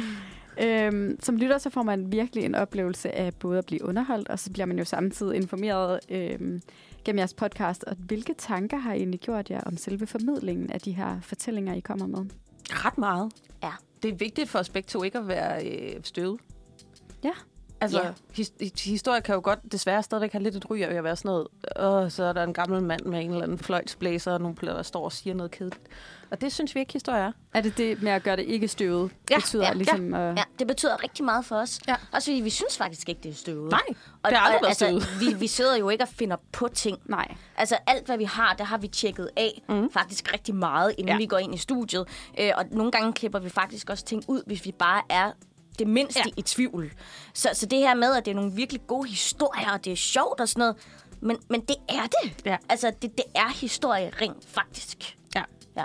Og, altså, så på den måde, så er formidling ret vigtigt for os. Mm. Og det, det er vigtigt for os at give det den her, den, den her øh, øh, altså det her smil, som det også er. Det er jo også voldsomt og trav, altså, virkelig sindssyge historier, ja. og dybt mm. alvorligt og sådan noget indimellem. Mm. Men det er vigtigt mm. for os at vise, at historien øh, virkelig ikke er kedelig. Altså, øh, det, det er sådan lidt en... Øh, altså, kamp. Ja, kamp. Mm. Det er en kamp. Og samtidig faktisk være lidt seriøs omkring det ja. samtidig med, ikke? Fordi, altså, vi sidder og øh, raider mændene. Ja, ja. Det gør vi jo, ikke? Æ, men altså, sådan, i al seriøsitet, så er kvinder jo blevet raidet ja. igennem hele historien, ja. ikke også? Og det ja, gør vi jo... Altså, man raider jo stadigvæk kvinder, ikke? Ja. Altså, ja. Så, så, så det er jo ikke kun for sjov, Nej. at vi raider mændene. Nej, det, det, er, det er også den... vores lille opgør med, at man... men på den måde altid udstiller kvinderne. Ja, præcis. Der er ja. en intention med, at det, ja. at det er den måde, ja. At der er ikke noget, vi ikke gør, som har, ikke har en eller anden intention bagved. Det vil vi godt ligesom... Det er ikke mm. sådan tilfældigt. Nej. Ja, I snakker om det her med at rate, øh, som jeg går ud fra også, er lidt et element i, at, mm. at formidlingen bliver lidt mere sjov og underholdende. Er der nogle mm. andre elementer, I sådan kan pinpointe, som er med til at... at skabe den her formidling? Altså, vi har jo sådan nogle ret faste ting, vi skal igennem, som man kan sige egentlig er sådan ret historieklassiske. Altså, ja. vi, hver eneste gang, så går vi igennem sådan en kildesituation. Og det er jo mm. sådan en, en hofdisciplin for historikere. Hvad er, mm. hvad er mit kildegrundlag til at fortælle om det her? Øh, og man kan sige, det er et meget fast element, som jo ikke, som jo nærmest er det modsatte af at rate mænd, ikke? Mega klassisk, super præcist, og noget, hvor vi, vi går benhårdt til kilderne, og snakker ret kildeteknisk om det. Ja. Hvad er en førstehåndskilde, hvad er en andenhåndskilde, hvornår er det en tolkning, hvordan, altså går ind i det. Ja. Øhm, og derfor vælger vi jo faktisk også forskellige kilder ja. øh, fra mm. program til program, ja. for ligesom at snakke om, når vi tager den her kilde, hvad er det så, vi lægger vægt på? Hvordan er det så, vi kan tale ud fra det? Mm. Øh, fordi det skaber forskellige situationer, hvad det er, man vælger. Ja. Og vi bruger også tit og trækker altså, faghistorisk arbejde ind i det, og skits, mm. altså, bruger, hvad, om, hvilken to skoler er der til at behandle mm. den her historie og sådan noget. Ikke? Så vi tager egentlig mange af de utrolig sådan, klassiske historiefaglige discipliner og folder dem ud ind i det her univers, som har smil og grin og skæg og sjov og alt muligt andet. Ikke? Mm. Så vi er enormt bevidste om vores historiefaglighed. Ja.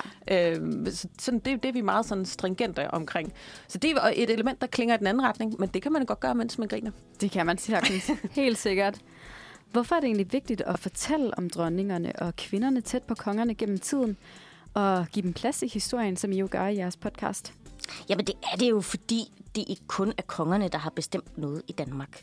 Når vi kigger på magthistorie, altså når, når vi taler om konger og dronninger, så er det vigtigt for os at sige, at det ikke kun er kongerne, der har lavet strategien for Danmark, eller bestemt, om der skulle være et universitet. Nej, det var en dronning. Øh, og, og, eller var det? Eller var det. Øh, hent, hent. Det kommer vi til at tale mere om. Ja. Øhm, og øh, så er det bare vigtigt, at, at historien på den måde bliver genskrevet. Ikke? Altså, der er jo en del projekter i øjeblikket, hvor man forsøger at skrive kvinder ind i historien, og det vil vi også bare gerne have lov til at gøre med kongerækken, mm. som også består af dronninger. Ja. Ej, altså, det er jo... Jeg synes, det er sindssygt inspirerende. Jeg er også... Øh feminisme stort F, så jeg synes, det er mega fedt, I laver det her. Det synes jeg virkelig. Ja. Vi skal simpelthen lige... Øh, vi når et stykke musik, men I skal blive hængende, fordi vi er slet ikke færdige med at snakke med, med Emma og Cecilie. Øhm, vi skal høre et nummer nu af Deja Makara, og det er et nummer, der hedder Cabo Rojo. Ja. Yeah. Klokken den har netop rammet elleve tredive, men vi fortsætter altså lidt endnu, for vi er simpelthen ikke færdige med vores interview med Cecilie Nielsen og Emma Påske, som vi har besøg af her i dag, som kommer fra podcasten Dronningeriget, der bliver sendt på D R. Og vi skal snakke om meget, mange flere seje danske dronninger gennem tiden. Ja, yeah. Jeg tænker, vi hopper videre. Lad os gøre det, fordi øhm, man kan sige...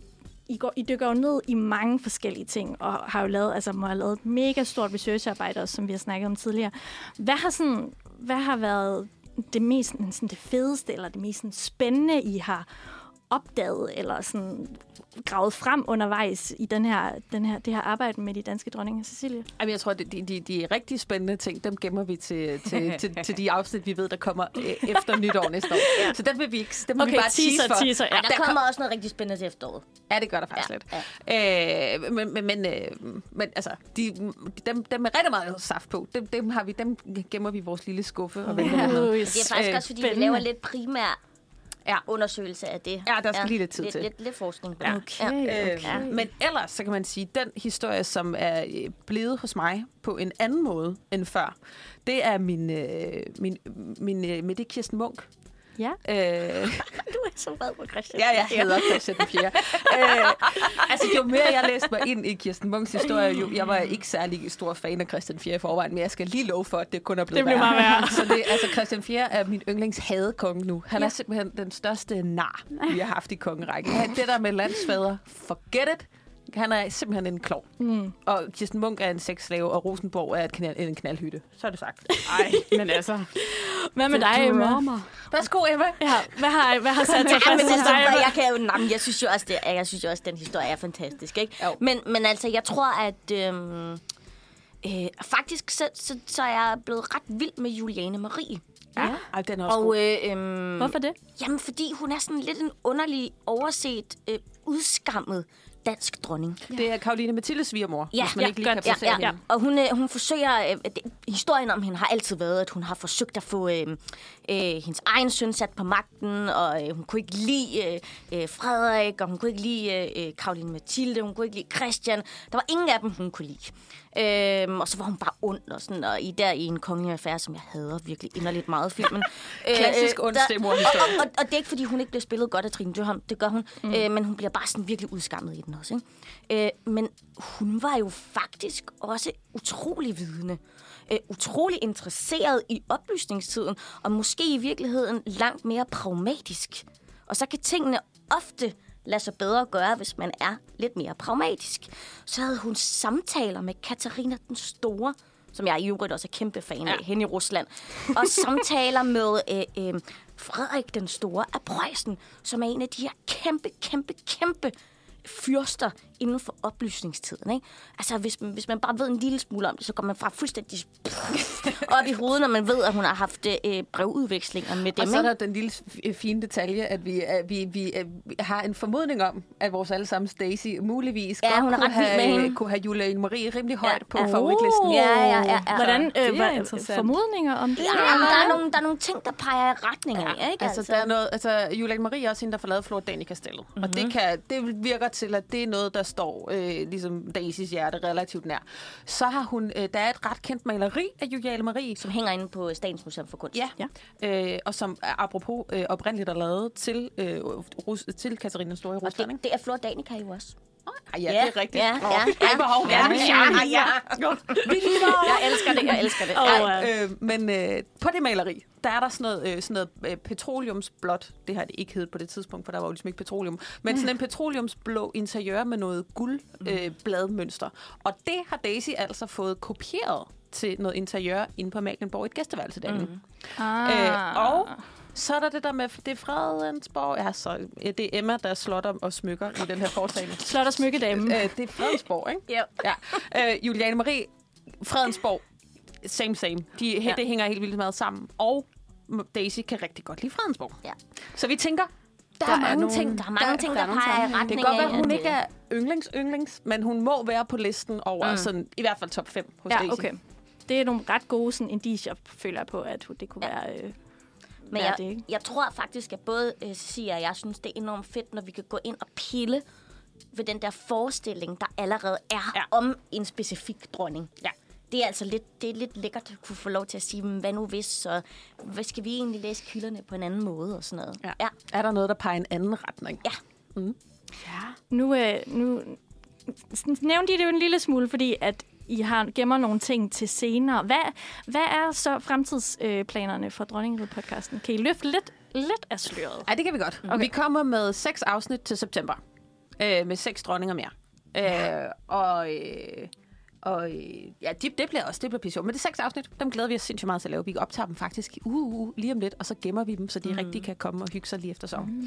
Og så skal vi lave de sidste seks på den anden side af nytår. Og dem, der øh, har vi forhåbentlig to historier med, som vi sådan går og værner lidt om, og pusher lidt på, og lige skal nørkle lidt med, og så er der mm. nogen, vi lige skal snakke lidt med og sådan noget, ikke? Ja. Øh, så det er planen lige nu. seks til september, seks efter øh, nytår. Og så, det er det, vi ved, vi, har, vi udkommer med. Men, men, men. altså Emma og jeg er jo begyndt at lukke blod. Ja, sådan. Så, så vi vil gerne lave mere. Øh, og så vi har planer om mere. Vi skal mm. bare lige have dem med pengene ude i D R til også at synes, at det selvfølgelig er noget, vi skal. Ja. Så det er forhåbentlig give nogle penge til det her. Ja, de har givet noget. Okay. Ja, så hvis jo. bare folk bliver ved med at lytte helt vildt meget. Ja. Det, det er sådan en fordring. Den. Ja. Så skal vi nok komme med ja. endnu mere.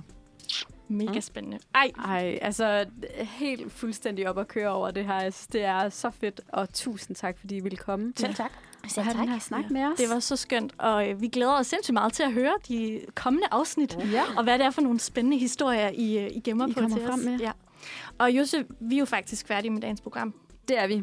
Det har været en skøn, skøn morgen, formiddag. Simpelthen med royalt tema. Ja. Mit royale hjerte er i hvert fald helt fyldt op. Jamen, det kan jeg godt forstå. Du er jo også lidt royalista. Uh, ja. Måske man kan give dig den titel ja. også lidt. Oh. Det, jeg er i hvert fald vild med dem. Så vi, det har været en skøn morgen. Det har det. Vi havde noget crime time, vi havde noget, øh, noget dronningequiz, vi har sunget, og så nåede vi jo selvfølgelig også lige at få et medlem i vores venindebog, og vi har løst nogle dilemmaer i saksen, og sidst, men bestemt ikke mindst, interview med Cecilie Nielsen og Emma Påske her om deres podcast Dronningeriget, som I kan lytte til. Nemlig. Og hvis du nu missede noget af det her program, så husk, at du kan høre os som podcast. Det kan du. Manfred. Øhm, så der, hvor du finder din podcast, så gå ind og lyt til programmet. Gør det. Tak for i dag. Tak for i dag.